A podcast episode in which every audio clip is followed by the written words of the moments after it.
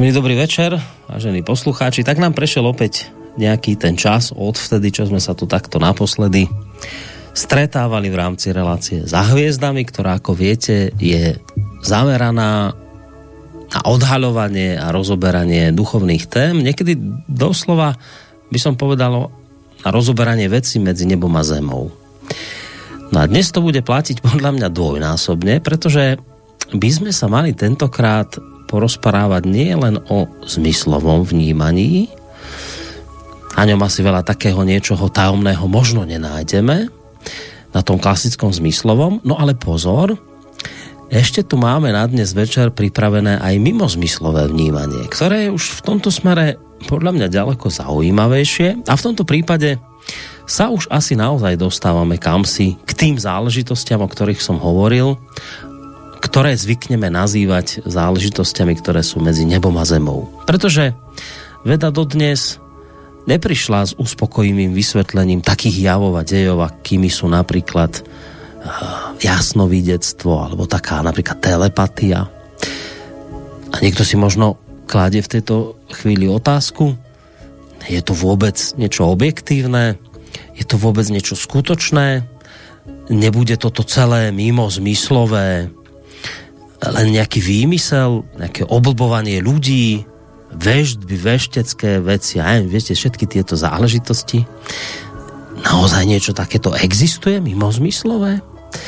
No, ja si myslím, že po tej minulej zaujímavej rozprávkovej téme, ktoré sme, kde sme sa pohrúžili do reči rozprávok, Nás tentokrát čaká podľa mňa zaujímavá, možno dokonca až tak trošku tajomná, minimálne teda dvojhodinovka slova hudby, pri ktorej počúvaní vítam nielen vás, milí naši poslucháči, ale už rovno aj kľúčovú postavu tejto relácie v podobe psychológa Petra Marmana, ktorého by sme v tejto chvíli už mali mať na našej Skyblinke. Idem to hneď zistiť. Príjemný dobrý večer, počujeme sa? Príjemný večer aj vám do bansko štúdia a pozdravujem poslucháčov, nech už nás počúvajú kdekoľvek a kedykoľvek. Tak a keď nás ale, ono kedykoľvek nás môžu samozrejme počúvať, ale dôležité je v tejto chvíli povedať, že ak nás počúvate 18. marca, krátko po 20. hodine, tak nás počúvate naživo a to znamená, že to je dosť významná zmena, lebo v takom prípade môžete do tejto relácie prípadne zasiahnuť, ak budete mať chuť. Ideálny spôsob je napísať nám mail na adresu studiozavinačslobodnyvysielac.sk alebo nám napísať cez našu internetovú stránku, keď si kliknete na zelené tlačidlo otázka do štúdia. Prípadne možno potom v tej záverečnej povedzme polhodinke tejto relácie ak budú z vašej strany nejaké otázky, ktoré by ste chceli položiť, povedzme prípadne cez telefón, tak môžeme aj telefónne číslo dať do pozornosti 048 381 0101, ale vravím, toto platí len v prípade, že nás počúvate dnes, teda 18. marca ak nás počúvate už potom v iný čas, tak to už bude len repríza, už vám nič iné neostáva, len teda ďalej túto reláciu počúvať a zasiahnuť do nej nebudete môcť. Takže preto hovorím, že je dosť významná zmena alebo dosť dôležité, v ktorý dátum nás počúvate. A ešte menej dôležitá informácia je tá, že vám nerušené počúvanie z Bansko-Bystrického štúdia praje Boris Koroni. No, treba pán Roman hneď na úvod povedať, že my sme sa dlhšie nepočuli, Mali sme tu takú prestávočku, trošku neplánovanú, už medzičasom mali byť ďalšie relácie za hviezdami, ale prišli nám do toho osobné záležitosti, takže e, sme si spravili dlhšiu prestávku a to je vždy taká jemná nepríjemnosť, hlavne v tom, že ono to potom tak nejak nenadvezuje na seba a môžu aj poslucháči trošku pozabudnúť na to, o čom sme sa v minulosti rozprávali.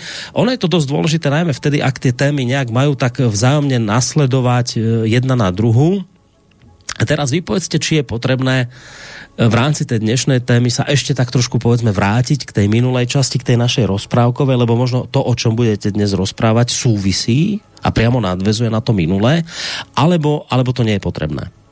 Trošku osvežiť pamäť z toho minulého dielu. E, nezačneme tradičným opakovaním, môžeme si to postupne tak pripájať, čo sme hovorili. Máme tam nejaké stavebné kamene, ktoré budeme využívať.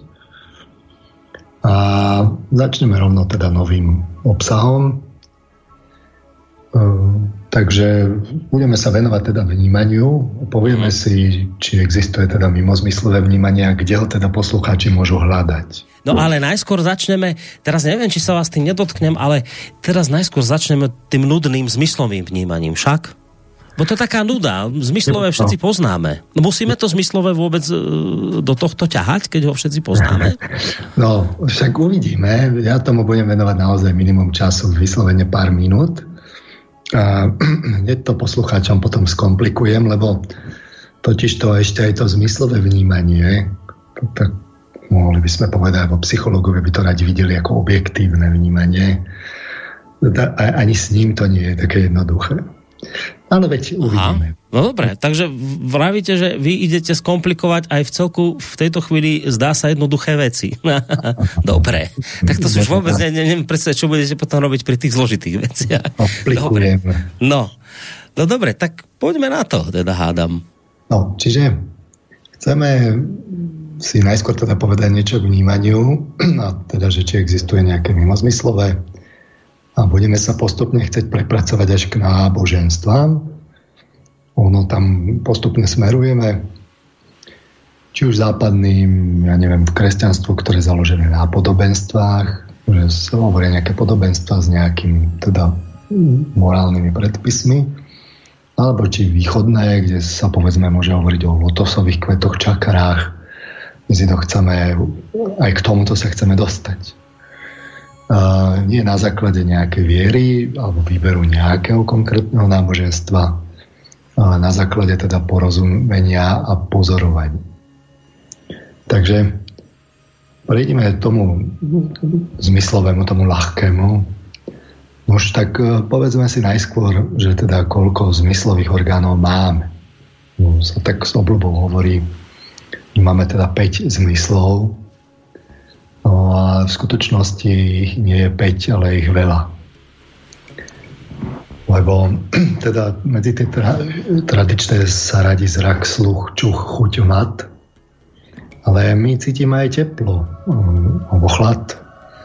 Um, máme zmysel pre rovnováhu. Keď vám odídu zmyslové orgány pre rovnováhu a začnete odpadávať a neviete, kde je, ako sa držať v spriemenej polohe, môže to byť veľmi, veľmi nepríjemné.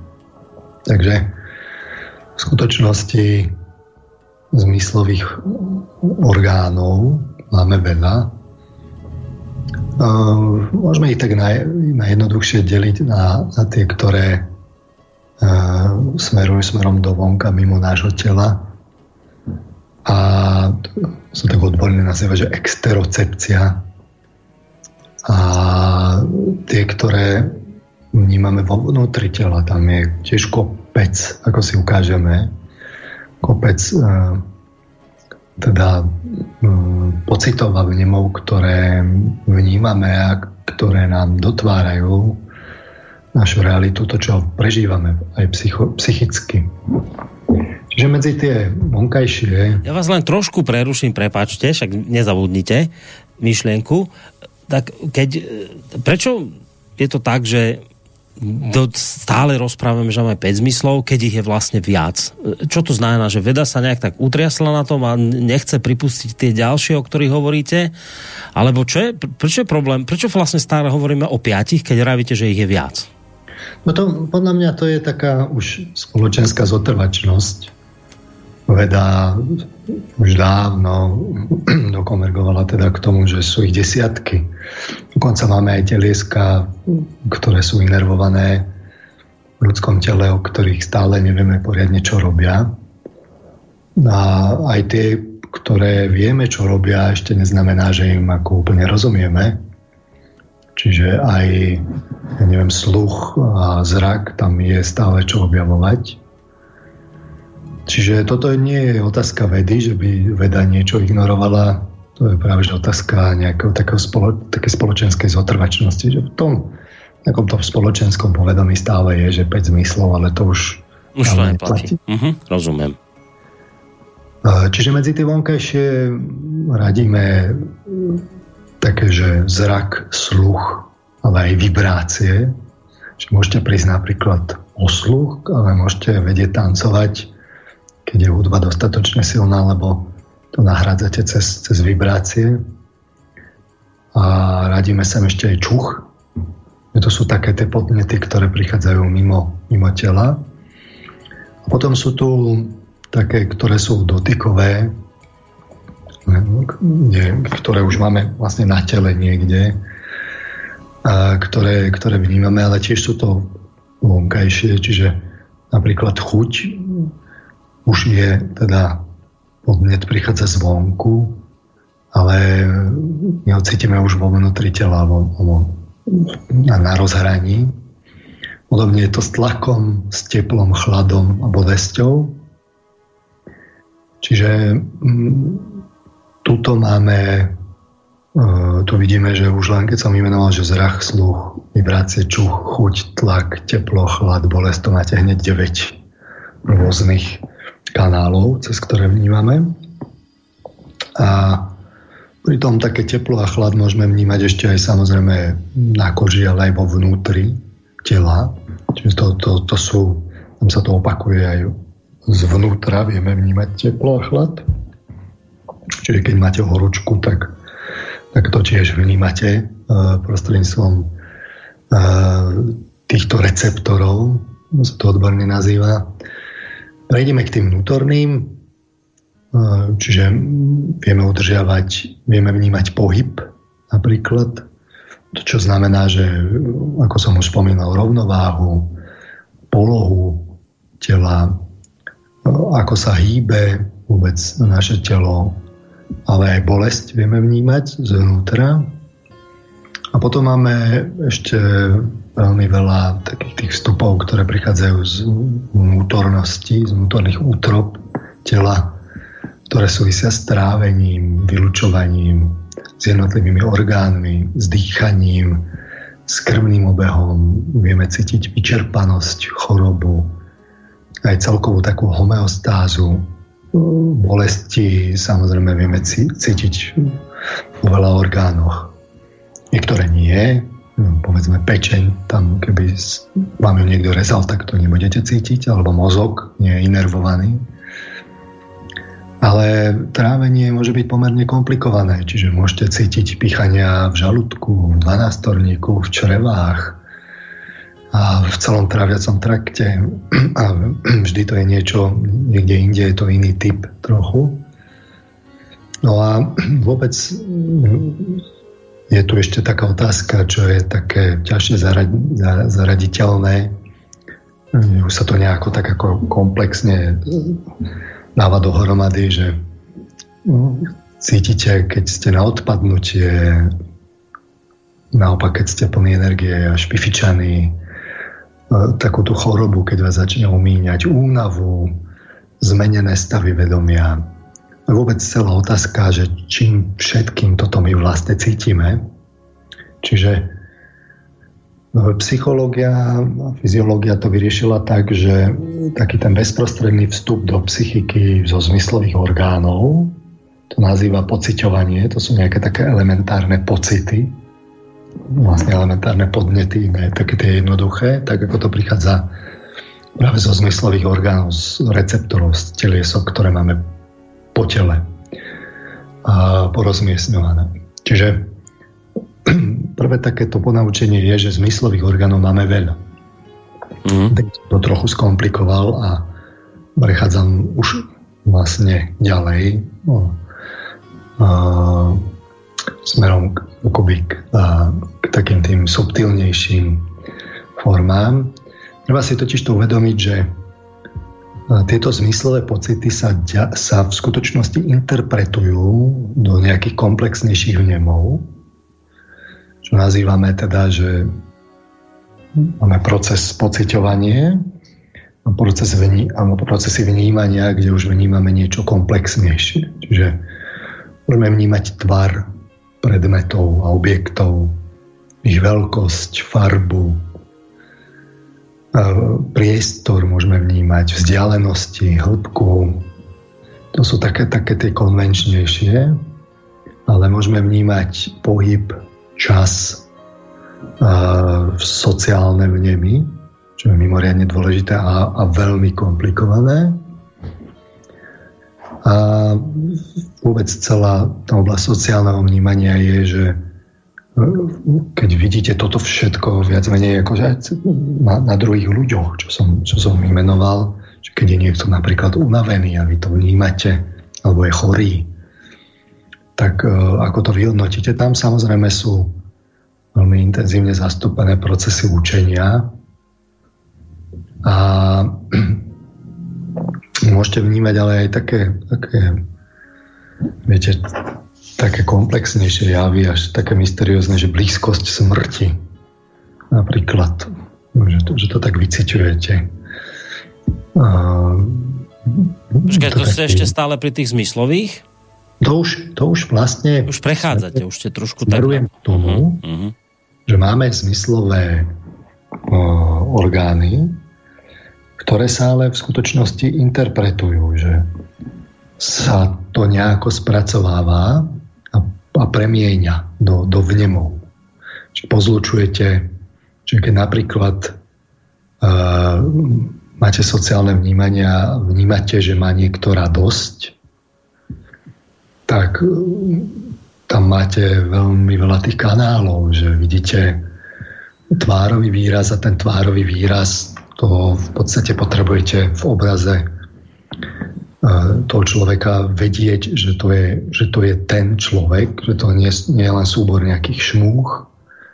Musíte vedieť, že ako vyzerá tvárová emocia, že má niekto radosť, akú má gestiku pri tom. To všetko je akoby objektívny vnem. Ten zmyslový? V skutočnosti súbor zmyslových pocitov mm. zapalených do nejakých vnemov a už to nie je celkom objektívne, lebo sa môžete aj zmýliť, museli ste sa to učiť a v podstate už aj tie zmyslové vnemy, to, to čo nás naozaj zaujíma, je v skutočnosti interpretované a subjektívne skreslené. Čiže psychológovia skúmali teda vnímanie od svojho vedeckého vzniku, od vzniku vedeckej psychológie veľmi intenzívne lebo psychológia nevie skúmať predmet svojho skúmania priamo. Nejaké, nejaké vedomie, psyché, psychika, o dušu. Takže si povedali, že teda psychológovia, že oni budú pracovať len s empirickými metodami, takže to musia robiť nepriamo, ako prírodné vedy, čiže dajú nejaké podnety, čo sú vstupy a sledujú správanie, čo sú výstupy z toho potom dedukujú, čo sa vo vnútri človeka deje v psychike. A pocitovanie aj vnímanie bolo najľahšie. V podstate sú to nejaké reakcie tela. Ale to sa skúmalo práve v, tak, že pokiaľ možno čo najneutrálnejšie, kde psychika to nejako moc nespracovávala, kde tie reakcie boli pokiaľ možno čo najviac reflexívne. Takže to je v skutočnosti tá menej zaujímavá časť vnímania. Ako dôležitá samozrejme, ale, ale pre život menej dôležitá, lebo vás zaujíma práve to, čo je to komplexné. Takže uh, uh, intenzívne sa skúmali podnety z vonkajšej reality, už oveľa menej podnety, ktoré prichádzajú zvnútra tela, Takže uh, tu bol aj taký, je tu taký trochu problém prístupu psychológie, lebo totiž to, to telo nie je také netaktné, viete, že, že vy tam niečo podráždite a teraz vy niečo cítite a, a to je tak vždy tak. Ono ne, ne, nefunguje nezávisle bez psychiky to telo. Čiže človek má emócie, má nejakú psychosomatizáciu, má nejaké postoje a to všetko vplýva na to, ako to vnímate. Čiže mohli by sme povedať, že na jednej strane existujú teda nejaké, nazvime to dosť dobré objektívne pocity a ich relatívne objektívne spracovanie do vnemov, čo je to vnímanie. Ale tým to nekončí. A nekončí to preto, a tým sa už definitívne od posúvam od vnímania takého toho klasického. Zmyslového? Zmyslového. A neplatí to preto, lebo totiž to emócie vyvolávajú vo vnútri nejaké reakcie, nejaké orchestrácie, čiže inými slovami povedané aj nejaké vnútorné pocity a vnemy. Čiže my sme si to hovorili v predchádzajúcich reláciách viackrát, aj dnes si to zopakujeme, čiže strach, pri strachu stúhnete, zbeliete, spotíte sa, že ja sa vám povedzme chlpy pri intenzívnom strachu, od krvi sa vám pokožka, teda koža a ja neviem, môžete mať e, ťaž, ťažobu na bruchu. A toto všetko, keď organizmus ponastavuje, tak z toho prichádzajú ale aj vnemy a tie, tie vnútorné pocity, čiže všetky tie orgány vo vnútri, čo som hovoril, tak oni budú na to reagovať. Dokonca aj, aj tie vonkajšie, čiže vy keď sa spotíte a začne sa odparovať voda, teda pot, tak vám bude zima. Takže preto je pre strachu, pri strachu zima, lebo vy sa tak rýchle zavodníte na, na koži, aby sa to klzalo, sa začne odparovať a vám zostane, zostane zima. A tu cítite spätne, čiže podobne je to, ja neviem, so slasťou, dôjde k prekrveniu, zohriatiu, hej? pocitom ľahkosti. Takže emócie vyrábajú zmeny v tele a teda vyrábajú aj vnútorné pocity a, a vnemy. A teraz sa dostávam ďalej, lebo to komplikované je to, že my si emócie, ktoré prežívame, neuvedomujeme sprvu tak, že by sme si ich v, psychi- v psychike uvedomovali. Že vy si vlastne neuvedomíte strach, že ho máte tým, že ho máte. Aj, aj to sa dá, ale vy si ho uvedomujete uh, hlavne teda tú kvantitu strachu, že ako silný je ten strach práve na pocitoch, ktoré vám prichádzajú z tela. Čiže tam sú spätnové zemné slučky. Čiže ak máte strach a spôsobí vám teda tie príznaky, ktoré som hovoril, tak vy to spätne vnímate a potom si uvedomíte, že máte intenzívny strach. Mm-hmm. Dokonca to môže byť tak, že vy o tom strachu ani neviete, lebo ste pri strachu zameraní smerom von Čiže strach je špecifický tým, že vás niečo vystrašilo a na to ste zameraní. Vy sa nesústredíte na to, čo sa vám odohráva v psychike, sa sústredíte na to, čo vás ohrozuje. A teda si ho nevšimnete, že máte strach, ale potom prídu vlastne v skutočnosti zmeny ktoré som popísal v tele a tam si uvedomíte, že vlastne máte strach. Lebo to už zaregistrujem, jasné. Lebo to už zaregistrujete, mm. čiže mm. Emócie, emócie sú dokonca uvedomované hlavne cez vnútorné pocity a vnemy. Preto výskumy vnímania pri všetkej úcte k ním, tam kopu poctivej roboty, nie sú, nie sú úplné, lebo práve emocionalita to tam významne ovplyvňuje práve cez spätnové zemné slučky. Nie je to niečo, čo by psychológovia nevedeli. V psychológii emócií toto vedia, takže tu som ešte na pôde takej tej mainstreamovej psychológie a len je to tak menej doceňované. Viete, oveľa ľahšie sa robia také tie výskumy, kde dáte nejaký podnet a človek v neutrálnej psychike niečo vám povie, či vníma alebo nevníma. Mhm. No ale to zafarbenie emócií vám významne môže tie vnemy zmeniť. Takže sa dostávam k ďalšiemu bodu. Keď sa to takto premieša, že čo vnímate zvonku a čo vnímate takto zvnútra cez emócie, ktoré to spôsobilo, tak človek častokrát nevie, či vnútorné pocity a vnemy sú z tela alebo tých emócií, aby to nebolo také jednoduché. Že to je vlastne zmes. A môže sa stať, že sa vám to tak pomieša, že vy, vy vlastne neviete, z čoho to je. A poviem, poviem hneď príklad, ako sa to môže miešať. Čiže môžete byť uh, unavený alebo otrávený. A vy vlastne nemusíte vedieť, že, či, či to náhodou nie je z jedla. Alebo môžete mať strach a vám zovrie žalúdok. A vy si myslíte, že to máte z jedla, že ste niečo dobré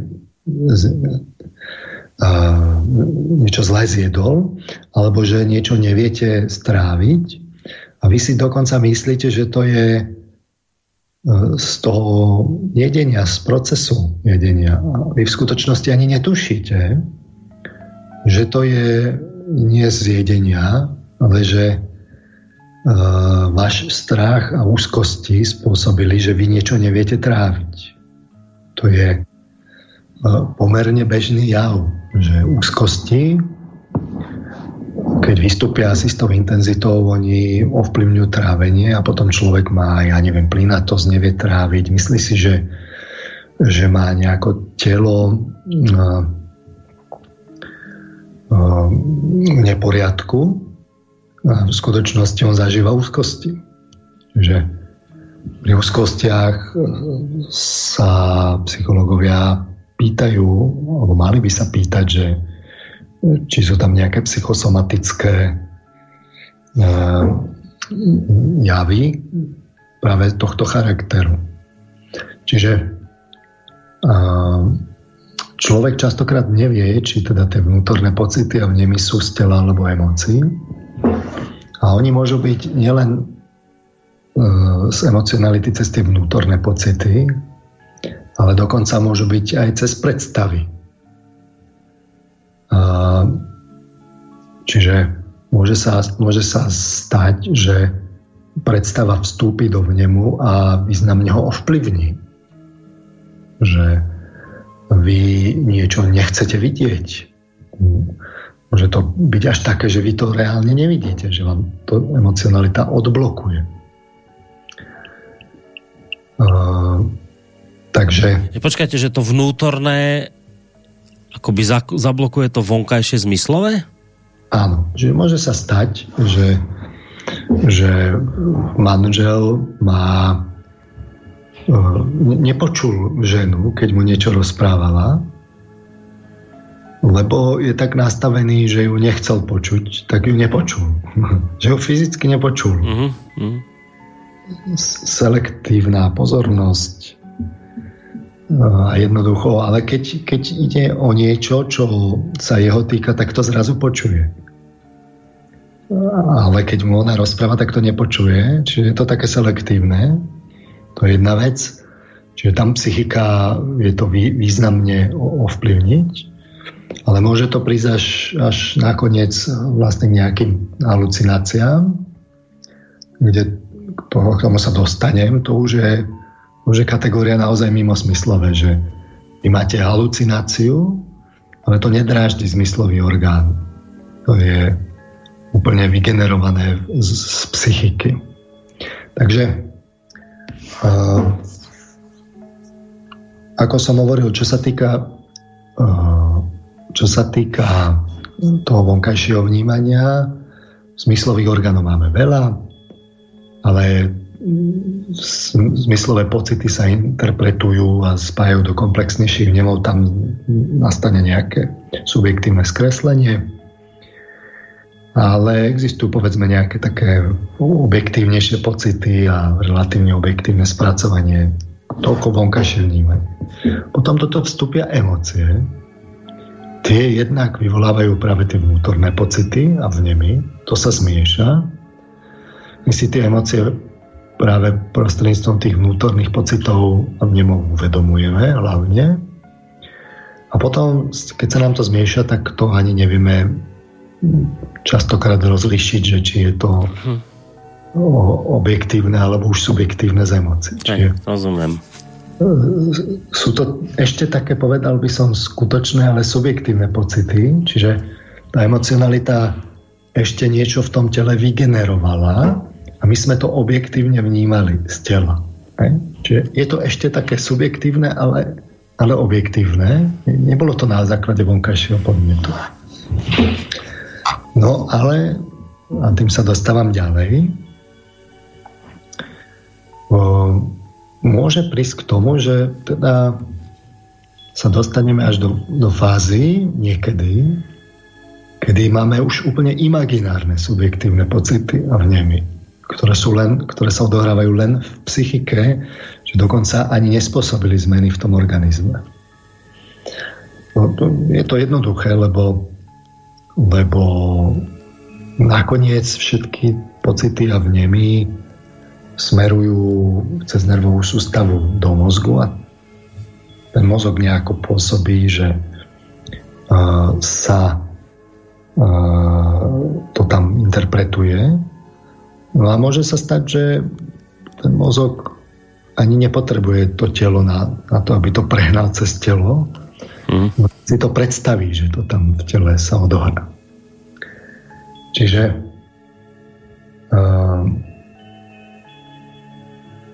predstavy napríklad môžu byť veľmi presvedčivé.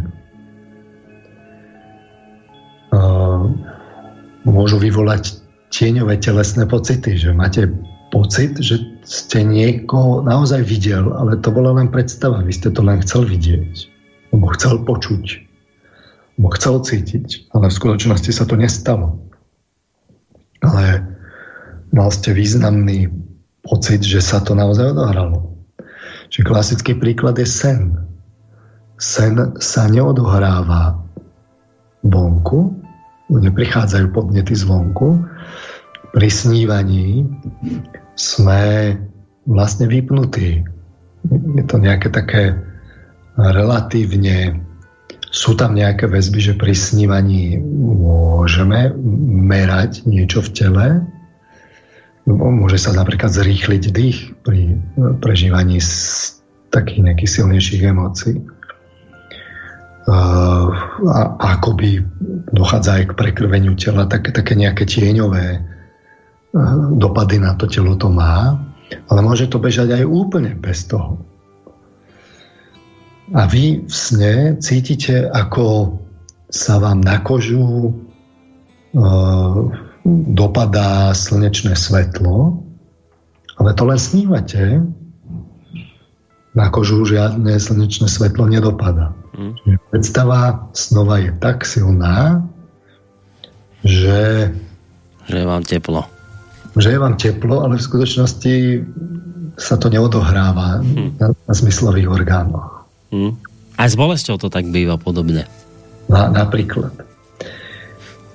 Čiže tam sa to tak kombinuje v snoch, že aj sa môže, aj sa nemusí. Môže sa to odohrávať len vo vnútri imaginárne a môže sa to odohrávať tak akoby tieňovo e, späť do tela, že znútra je ten organizmus prekrvený a, a, je to merateľné. No ale máme ešte aj komplikovanejšie veci v psychológii, čiže existujú tzv. synestézie, čiže opakovaným spojením môžu vznikať nejaké sprievodné vnemy v inom senzorickom kanáli. Čiže klasický príklad. Mal som študentku, ktorá to mala, synestézie, relatívne nie málo ľudí synestézie má. A ona bola teda jedným z takýchto ľudí. A u nej sa to prejavilo konkrétne tak, že pri slovách mesiacov mala sprievodné predstavy farieb. Čiže keď ste povedal január, ona videla nejakú farbu, povedzme takú svetlošedú. Keď ste povedal august, tak videla inú. A to sa volá synestézia. Môžete to mať pri číslach, slovách, môžete to mať pri pohyboch, a podobne, alebo naopak, že sa vám pohybuje niečo, čiže e, akoby e, vy niečo vnímate, čo je objektívne vo vnútri sa niečo vníma subjektívne, imaginárne, mimo zmysly, e, ešte niečo dodatočné. Čiže že mesiac má farbu. No a ono to na prvý pohľad vyzerá, že to nemusí mať logiku, ale ja som, aj ona si teda myslela, ne, ne, nevidela to, ale ja som sa aj spýtal, že no dobre, ale prečo všetky teplé mesiace majú teplé farby a studené mesiace majú studené farby. Čiže aj farba má napríklad, máte taký trochu synestetický dojem, máte synestéziu vlastne, že sú teplé a sú studené. Mm-hmm. A to kvôli tomu, že farby vyvolávajú nejakú emociu a nejaké reakcie v tele tým pádom. Čiže červená klasicky je neurotizujúca farba, je to taká hor, horúca farba, aj objektívne pri vnímaní na ňu najrychlejšie reagujete. Naopak, e, modrá farba je typicky studená farba, je taká upokojujúca a máte pri nej pocit priestoru. Čiže to sú také akoby sprievodné synestézie, ktoré ľudia bežne cítia, lebo je to zaužívané u umelcov aj u ľudí. A tam ale nevnímate nejaké dodatočné, že, že, že vám začnú, viete, že vidíte červenú a, a teda z nej ide teplo, lebo z červenej žiadne teplo nemusí ísť. Hoci, keď sa to tak vezme, tak uh, práve pri červenej sa uh, povedzme odráža nejaké svetlo s nejakou vlnovou dĺžkou, ale to nie je taký veľký rozdiel, aby ste to cítil cez, cez uh, svoje senzory pre vnímanie tepla a chladu. Mm-hmm. To je vo vnútri, sa to odohrá.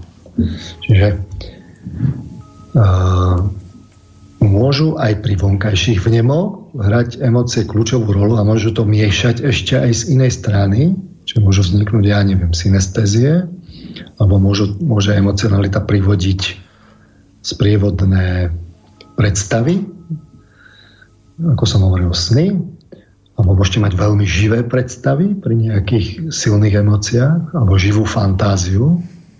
Čiže keď niečo intenzívne prežívate, povedzme no, v chvíľach intenzívnej zamilovanosti, tak vám môže fantázia pracovať takým spôsobom, že až je to také hmatateľné.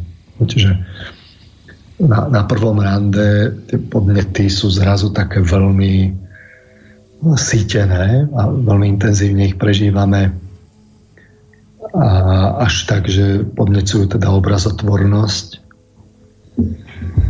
a tak ďalej. Pri e, v silnom strachu môžeme naozaj prežiť až halucinácie alebo pseudohalucinácie, že nejakých tmavých kútoch môžeme zrazu niečo vidieť, ale tam v skutočnosti nič nebolo. A tieto silné predstavy sú na nerozoznanie od vnemov. Čiže nakoniec vo vnútri aj tak psychologicky sa vnemy interpretujú a nepotrebujeme ich fyzicky, aby sme ich mali. Predstavy nám aj stačia pri silných emóciách. Takže uh, takto vznikajú v skutočnosti úplne imaginárne, subjektívne pocity a vnemy v, mo- v mozgu alebo hĺbšie smerom do duše. A vidno to teda na snoch, halucináciách, živých predstavách podobne. Takže toto nie je len možné, lebo to je podokladované dlhodobo v psychológii a široko, ale je to aj pravdepodobné z pohľadu teda toho, čo vieme o, o, povedzme o fungovaní mozgu. A už s tým pracuje moderná neuroveda, takže má také tie koncepty, že, alebo modely, že vnútorne prežívame a že mozog si vytvára, modeluje akoby svoj vnútorný model pre svet a tento model je tak presvedčivý, ako keby to prišlo zvonku, že on vlastne nemusí rozlišovať, že či to prišlo zvonku alebo zvnútra. Čiže nemusí to ísť až do zmyslu. Čiže takéto tieto imaginárne subjektívne pocity a vnemy tie nakoniec prebiehajú už len v psychike. Mm-hmm. A je to úplne možné. A že z tohto pohľadu, keď si to zopakujeme, tak Zmyslových teda orgánov máme veľa, ani o tom nevieme. E, zmyslové pocity sa interpretujú do komplexnejších celkov, nemalo tam nastane prvé také zašumenie subjektívne. viac alebo menej. Existujú také tie objektívnejšie pocity, relatívne objektívne spracovanie do vnemov. Keď idete cez dvere, tak tie dvere otvoríte, tak si to viete overiť, že či teda to bol objektívny vnem alebo nie, alebo sa vám to len zdalo. Čiže práve z toho, čo človek koná, tak vidno, že to je dosť dobré objektívne istá časť. Ale v okamihu, keď sa do toho začnú emócie miešať, tak tie jednak niečo spôsobia v tele, čo nám dáva ďalšiu kvopku vnemov a pocitov. My si to cez to práve uvedomujeme emócie. Nemusíme vedieť rozlíšiť, že či sú to z emócií alebo z vnemov, čiže už je to také mimozmyslové, taký nábeh a mimo, mimozmyslovosť. A ak tie emócie silnejú, tak e, emócie môžu aj tie vonkajšie pocity a vnemy významne zafarbiť. A dokonca sa môžu odhrávať silné predstavy, presvedčivé na nerozoznanie od vnemov úplne vo vnútri, bez toho, aby to e, išlo cez, cez zmyslové orgány alebo nejaký odraz v tele to malo. Takže otázka, či Existuje mimo zmyslové vnímanie, je konvenčne zodpovedateľná eh, v psychológii, existuje, eh, hoci teda ten význam, ktorý to má povedzme z ezoteriky, najmä teraz bokom, mimo zmyslové vnímanie tak čo onak máme. Čiže máme vnemy, ktoré nejdú cez zmyslové orgány, idú mimo zmyslov aj do vnímania niečo primiešavame. Máme ho aj zmiešané, tieto mimozmyslové vnemy, aj so zmyslovým vnímaním. Kľúč, kľúč tu hrá emocionalita, ktorá ich generuje. Je to predsa len vývojovo starší systém, vidíme ho už o zvierat. Takže v okamihu, keď prišlo snívanie, všetky teda vyššie zvieratá snívajú, tak e, sa vnímanie môže naozaj odohrávať čisto vnútorne, mimo zmyslov. No a keďže emocionalita beží celý čas, aj mimo zmyslové vnímanie beží celý čas, ide len o silu prežívaných emócií, čiže keď sme relatívne v kľude, tak to mimozmyslové, mimozmyslová časť môže byť relatívne taká utlmená Ehm, ale keď tie emócie sa zosilňujú, tak niečo si uvedomíme v tom odraze z tela, hm, tak objektívne. A niečo, keď je to silnejšie, tak to môže bežať čiste vnútorne, ale treba si uvedomiť, že, a tým sa dostávame aj k takej tej mysterióznej že funkcii, že či môže byť mimozmyslové vnímanie objektívne. No tak tu si treba uvedomiť vzhľadom k tomu, čo sme povedali, že emocionalita, to je odkedy je umelá inteligencia, tak sa to vysvetľuje celkom dobre. Si predstavte, že to je ako umelá inteligencia, že my máme uh, takéto systémy umelej inteligencie, ale prirodzenej práve v emóciách a ona sa systematicky učí. Sa niečo, niečo vnímame, je to dobré, je to zlé, ona sa učí, tak ako umelá inteligencia. A umelá inteligencia vám potom vie aj predpovedať niečo. Však na to sa to používa, že natrenujete umelú inteligenciu na nejakých vzoroch, ktoré máte a teraz ona vám napríklad vyprodukuje nové chemické vzorce alebo a, nejaký nejaké nové zariadenia, čo predtým nepoznala, tak má to akoby prediktívnu funkciu, že je to predpovedať, že my to, ono, si to, ono sa to učí, učí, učí a potom to vie reagovať na, na niečo, čo, na čo sa neučila a je to celkom dobrá reakcia. Je. Emocionalita v tomto smere je rovnaká, aj, aj u zvierat to je, čiže vy keď dáte zvieraťu elektrošok nejakým predmetom, sa rýchle poučí a keď je aj nejaký iný predmet, ktorý sa len podobá, tak už si bude dávať pozor. Alebo keď uh, uh, sa dostanete do nejakej nálady, kedy ste k tomu zvieraťu zlí, tak ono vycíti, naučí sa to a potom už hneď ako cíti tú náladu, bude sa správať inak. Že emocionalita je aj prediktívna funkcia, podobne ako umelá inteligencia, len je to komplexnejšie a pomyselnejšie. Takže keď emocionalita generuje nejaké mimozmyslové vnímanie, mimozmyslov, tak to mimozmyslové vnímanie môže celkom dobre predpovedať budúcnosť. Uh-huh. A je to vlastne ako intuícia. A nie je na tom nič mysteriózne. To je jednoducho len si pospájate tie poznatky, ktoré máme Čiže celá otázka je len, že ako to mimozmyslové vnímanie je v skutočnosti objektívne. Ale určite nejaká časť objektívna bude, lebo emocionalita je jednoducho pre, prediktívna funkcia. Ona nie je to len kôpka z minulosti.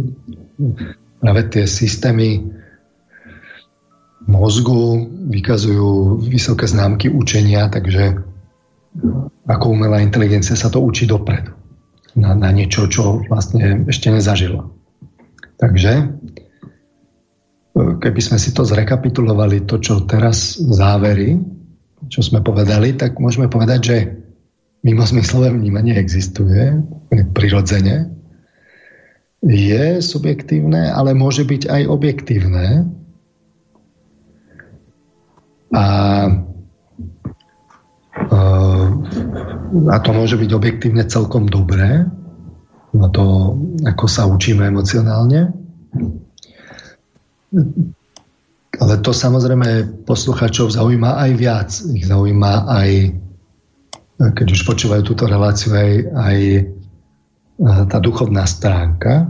Čiže ich zaujíma nie len to, že či je to akoby také strojové učenie v, v našom mozgu, ale že či teda Ehm, máme nejaké vnímanie, ktoré mimo zmyslové, ktoré, ktoré je akoby objektívne, že tam niečo cítime, čo je mimo nás, čo neprejde cez zmysly.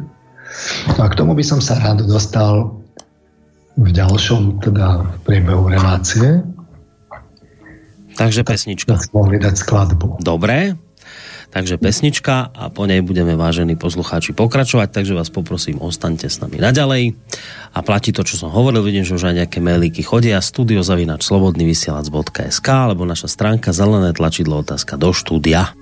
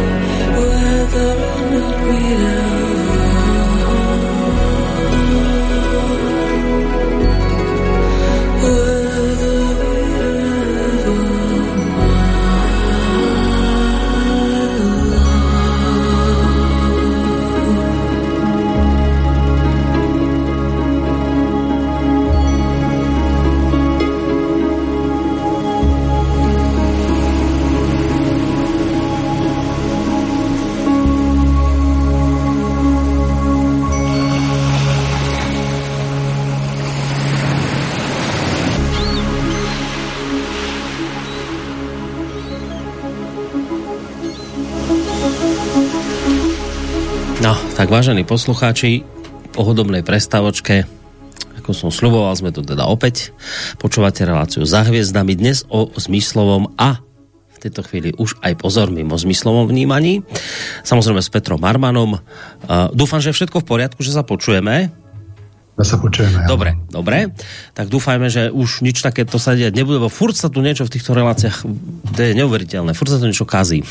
No, uh, môžeme povedať, že lebo však hodinka nám prešla, tak dalo by sa povedať, že to všetko, čo ste za tú hodinu hovorili, počas tej hodinky hovorili, tak to bol ešte taký ten, ako to povedať, uh, psychologický mainstream. Toto sú veci, ktoré by ešte psychológovia brali, že áno, toto všetko sedí, to ešte, nič ste nepovedali také, kde by teda psychológie, taký ten klasický psychológ by s vami nesúhlasil, alebo boli by tam nejaké rozpory, prípadne by povedal, že tuto už zachádzate, pán Barman, príďaleko. Čiže to, čo sme za tú hodinku počuli, to je ešte stále ten klasický mainstream psychologický? Je to ešte stále mainstream. Uh-huh. Tým, že e, ja som teda povedal, že mimo zmyslové vnímanie ale by to bola otázka tej definície, že čo sa po tým myslí. No tak nebolo by to práve to ešte duchovné, lebo bolo by to ako práve to imaginárne myslenie, ktoré sa modeluje vo vnútri e, psychiky. S tým by psychológovia konvenčný problém nemali. Uh-huh. No. A teraz prichádzame vlastne do, do druhej časti, kde už by... Dvíhali obočie. Nie, že dvíhali obočie, ale povedzme, že už to nie je mainstream. Mm. Ale ten... ešte stále to nie je až také niečo, čo by ich úplne vyplašilo, hej? No, ako sa budeme blížiť smerom k tej Budú stále viac vyplašení. no, čo dobre. viac a viac, tie dobre. Avery budú také odvážnejšie. Mm-hmm, no dobre, tak. Poďme, teraz ma to začína tá cesta baviť v tejto chvíli už. Nie, že by ma to predtým nebavilo, ale teraz to začína byť už také zaujímavé. Kde už začnú psychológovia dvíhať pomaly obočí a začnú byť vyplašení, to ma začína najviac baviť. A poďme na to.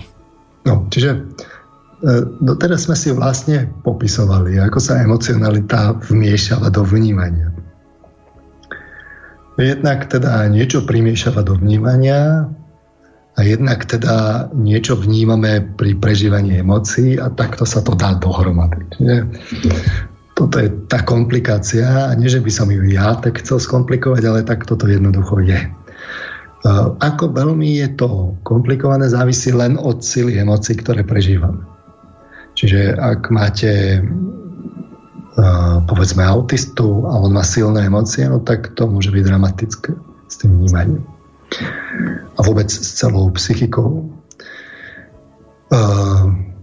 No a teraz, a teraz prichádza ten záver, to je akoby to, už kde to je nezvyklé pre psychologov, ale všetky psychické procesy majú sprievodné pocity a vnemy. Uh, prečo? No lebo všetky psychické procesy, tam sa mieša tá emocionalita a ona to spôsobí, že to vlastne platí u všetkých procesov. Čiže platí to napríklad u pamäti. Môžeme mať spomienky na vnímanie, ako niečo bolelo. A napríklad ako keď sme sa nejako dramaticky popálili, alebo sme padli z bicykla, alebo sme mali autonehodu. Viete, takéto tieto dramatiky, oni majú silné emócie. A vy keď si tú spomienku privediete do pamäti, no tak budete mať aj sprievodné pocity a vnemy. Také, a teraz je otázka, že aj aké, že či len také, ktoré vyvoláva emocionalita, alebo sú to aj také tie čisto imaginárne, tie úplne mimozmyslové ale najskôr to bude tak, že aj aj. E, a o pamäti vie, vieme v psychológii, že má veľmi úzkú väzbu s emocionalitou. Čiže e, keď máte vyslovene, že nejakú traumu, no tak to môžu byť naozaj dramatiky s tými sprievodnými pocitmi a vnemami. Až takými, že to neviete vydržať. Viete, ako posttraumatická stresová porucha, ktorú majú, ja neviem, vojaci to sú naozaj dramatické veci. Sa vám to vracia a vracia a vracia a to tá, to tá emocionalita vracia a vy máte potom normálne také až, až halucinácie, ako vám vybuchujú vybuchujú granáty a, a podobne v blízkosti. A e, s tým samozrejme súvisia potom aj predstavy. Čiže predstavy tiež vlastne súvisia s emocionalitou, o tom si povieme za chvíľu. Že keď vám poviem aj, že, že predstavte si, ako sa popálite, tak vám môže prísť niečo, čo je sprievodné. Taký, taký pocit, že to až cítite, ako keby ste sa popálili. Sice nie tak ako naozaj, že? Ale, ale, ale môžete to cítiť akože relatívne tak celkom dobre, že vám to tak blikne cez to vedomie už iným procesom, ktoré, psychickým, ktoré súvisia s vnútornými pocitmi a vnemami, už menujú psychológovia málo pozornosti a môžu byť až na okraji záujmu, ale nás toto práve že zaujíma. Čiže e, zoberme si teraz, povedzme, opozičné procesy navzájom, čiže vôľu a myslenie.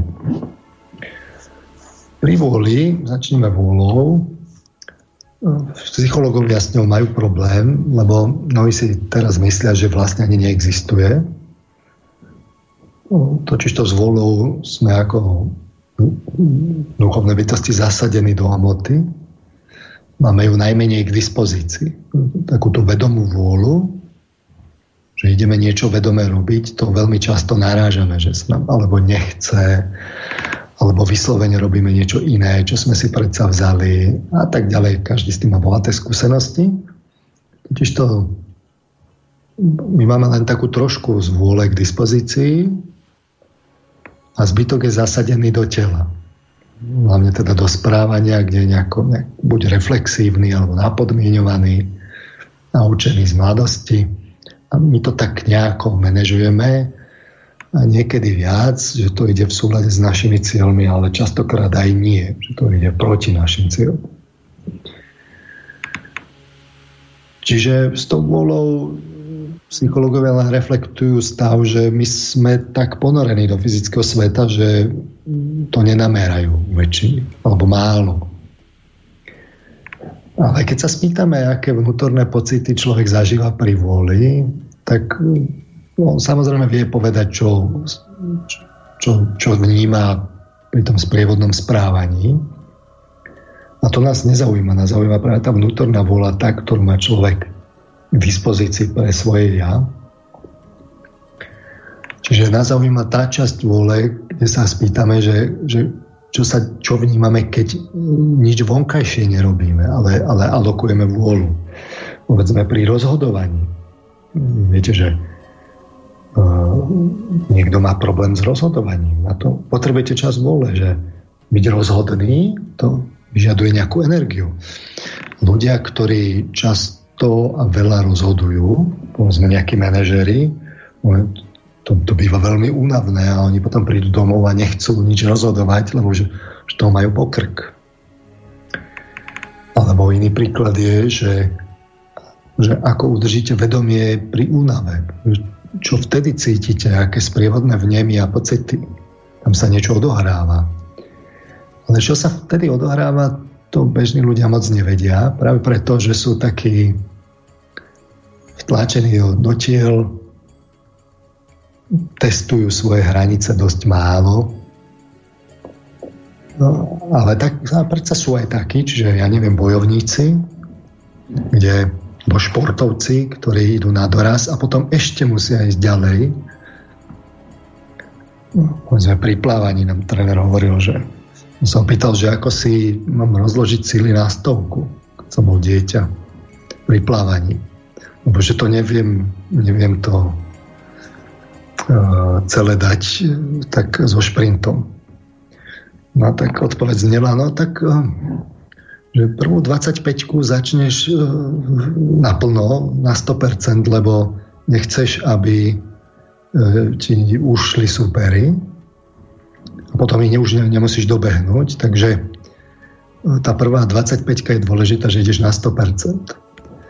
Druhú 25 sa snažíš udržať tempo, lebo keď neudržíš, tak ti super odídu.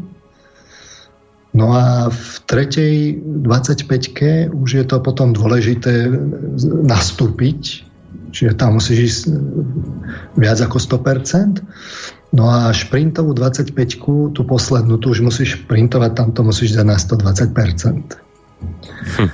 A ono, ono je to taký akoby vtip trošku, lebo to samozrejme, že to bolo nereálne, ale to je podstata športu, alebo podstata vynaloženia energie, že už nevládzete, ale aj tak ešte idete ďalej, dáte to zo seba ešte viac na hranici svojich možností, idete za hranice svojich možností. No tak za hranicami našich možností tam začína vôľa. To je to, čo my tak po troškách potom z toho tela dostávame a to pre svoju potrebu k dispozícii. No a táto časť, čo sa vyprostí z tela, to je práve, tam začína duchovnosť, že e, duchovnosť je vnútorná aktivita, kde ostatní spia, tam vybdiete. Čiže uh, vedieť, čo sa deje pri voli, je veľmi dôležité, ale žiaľ teda ľudia to moc nevedia, lebo, lebo pospávajú, lebo pospávajú vo svojich fyzických telách a snažia sa užívať si život, to vnútro moc neriešia. No tak je to také, taká smutnejšia doba dnes, ale kvôli sa ešte vrátime. Na druhej strane máme myslenie oproti, pri ktorom je to výrazne ľahšie. Totiž to ľudia bežne reportujú, že teda myslenie sa odohráva v hlave alebo v okolnej na to tak, že buď si to teda tak uvedomujú, že to je tu, alebo dokonca je to tak, že sa akoby na chvíľu dostanú do nejakého iného sveta, z ktorého sa potom po prebudení akoby vrátia. Čiže je to je to až také matateľné. E k tomu sa ešte vrátim. No a ale k myšlienkam samým o sebe nevieme povedať, že ako vyzerajú. Čiže keď sa spýtame, že aké sprievodné pocity a vnemy máme pri myslení, tak e, zrakové nemáme, tam, tam sme tak potme, ako vyzerá myšlienka, je proste príliš blesková, takže si nestihneme nič predstaviť. Na druhej strane so zrakom ale súvisí zážitok svetla, osvetlenia, vyjasnenia a niečo takéto pri myslení zažívame, že keď nám svitne, bo osvetlí sa niečo, jazyková metafora to odhalí, že tam niečo podobné nastalo, že na chvíľu sme akoby naozaj ako keby sa nám rozsvietilo a máme pocit takého zjasnenia, ale sú to len také na, to príliš krátke záblesky, aby sme si niečo uvedomili, čo vidíme. Na druhej strane ale pri myslení nie je až taký problém si uvedomiť, že niečo sluchové môžeme zažívať. Psychológovia to riešili vo vývinovej psychológii, že dieťa si častokrát komentuje, čo robí z pohľadu tretej osoby. Že teraz taký komentátor je z neho, že teraz chytím tú cerusku, teraz tu niečo napíšem, vyfarbím to na červeno, takto si to komentuje. Potom v istom momente stíchne a vy psychologicky vidíte, že vstúpli intelektové schopnosti, že tam niečo v myslení začalo, takže si istá časť psychologov myslela a stále myslí, že, že myslenie je zvnútornená reč. Hoci samozrejme mysleť vedia aj uh, deti, ktoré nevedia rozprávať, ale na druhej strane tak synesteticky sa častokrát v mysleniu pripojí akási taká, taká naozaj reč, taká tieňová, ako keby ste to počuli. Že si to tak aj v duchu formulujete. Istá časť myšlienok naozaj prebieha s takouto rečou. Až akoby vnútorne tieňovo počúvateľnou. Ľudia to reportujú. Ale inak sú to také, také príliš krátke, ale niečo tam je krátke vnemy a pocity. Na druhej strane si musíme uvedomiť, že myslenie môžeme spájať s predstavivosťou, aj ho častokrát spáva, spájame pri myslení, pri nejakých úlohách, ktoré riešime. Ja mám takú vzorovú napríklad, že ako funguje grafi, grafitová ceruska, že niekto človek popíše, no tak pri grafitovej ceruske si možno aj poslucháči teraz predstavia, ako vyzerá v predstave.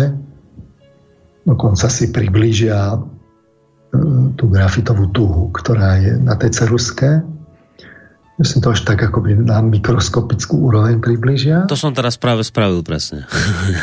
Tam potom vidíte, ako sa vrstvy toho grafitu mm-hmm. a zanechávajú na papieri stopu. Áno, presne tak. To som práve urobil. Potom to už len popíšete, že čo sa tam deje, tak toto častokrát robíme. Čím sa dostávame k predstavám a k predstavivosti. Čiže pri myslení v princípe dosť často po, potrebujete používať predstavivosť a tú časť predstavivosti, ktorá je zámerná. To znamená, že vy si chcete niečo predstaviť, ja som dal nejakú konkrétnu úlohu, vy ste si chceli predstaviť tú cerusku, tak ste si ju predstavili. Zamerné predstavy.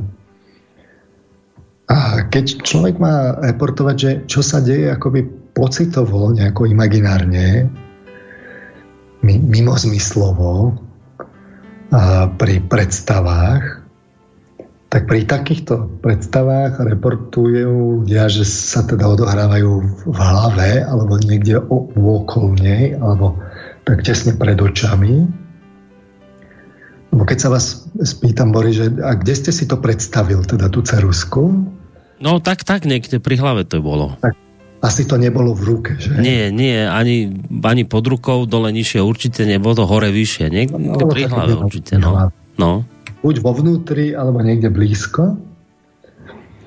A na chvíľu ste tak preblikol možno tak do iného sveta, hneď sa vrátil, ale bolo to niekde s tou hlavou spojené. Čiže, mm-hmm. čo to je za vnem, že to je súvisí s hlavou? Viete, možno to je aj kultúrne, ale ja si skôr nemyslím, že to je kultúrne vzhľadom k tomu, čo poviem v zápätí že čo to je, to je aký vnem?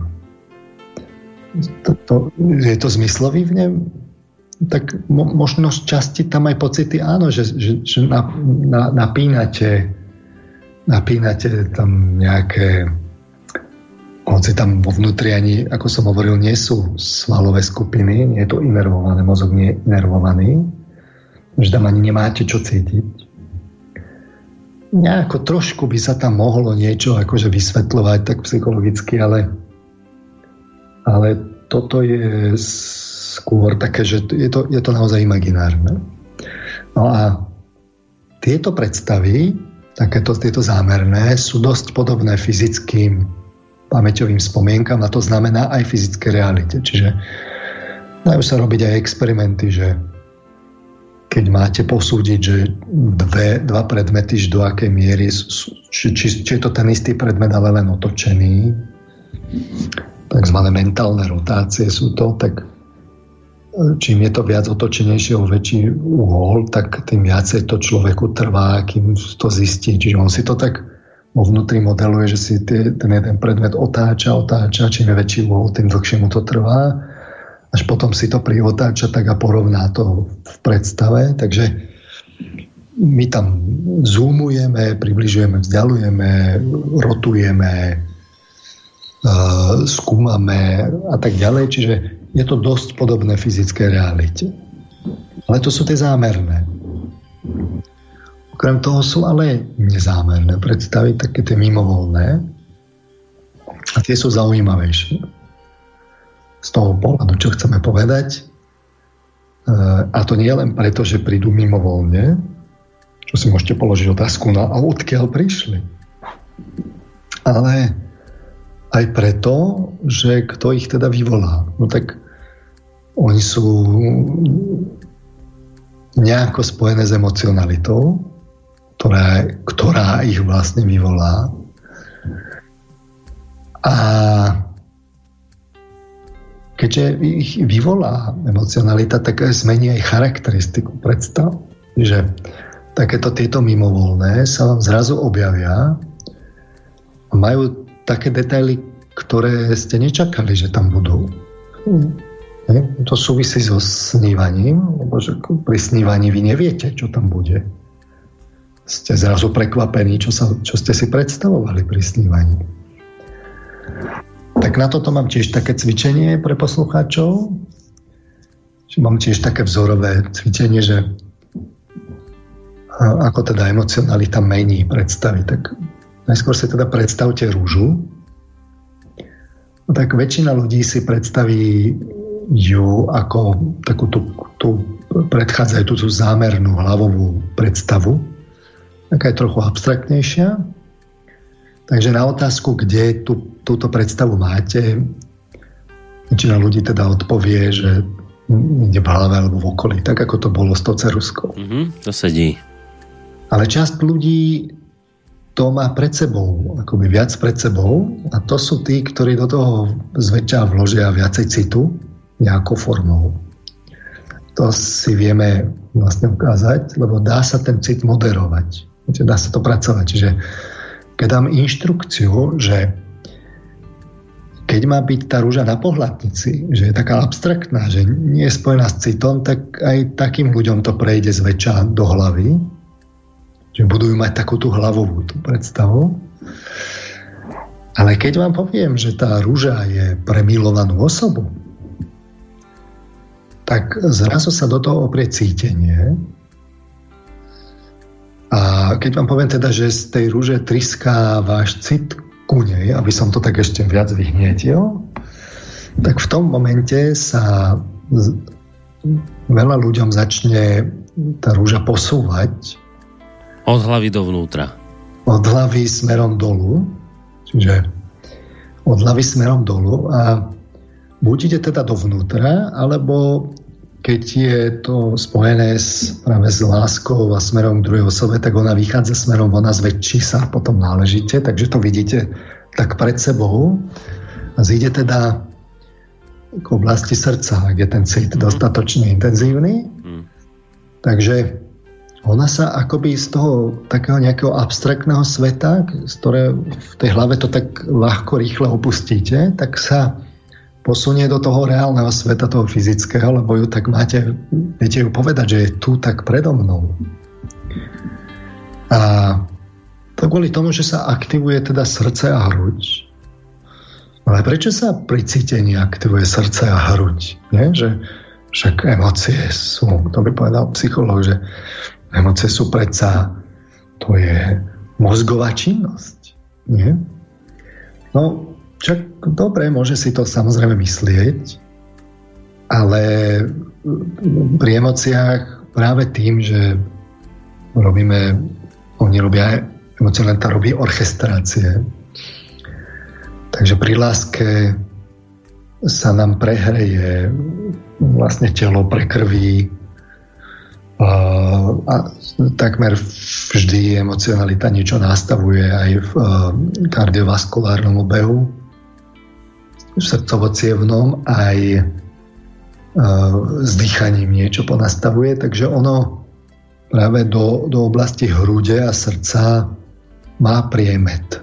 Čiže my subjektívne cítime sprievodné vnemy častokrát vo veľkej väčšine prípadov pri emóciách práve s oblasťou hrude srdca. A keďže to tam tak ponastavuje, tak aj prichádzajú vnútorné pocity a vnemy, ako sme si to hovorili, že ona ich vyvolá.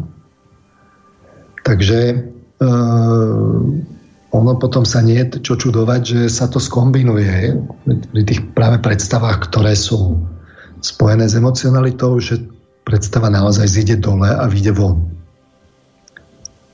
Triskajúci morálny cit ich vyženie von. On sa dostane v zápätí. Čiže e,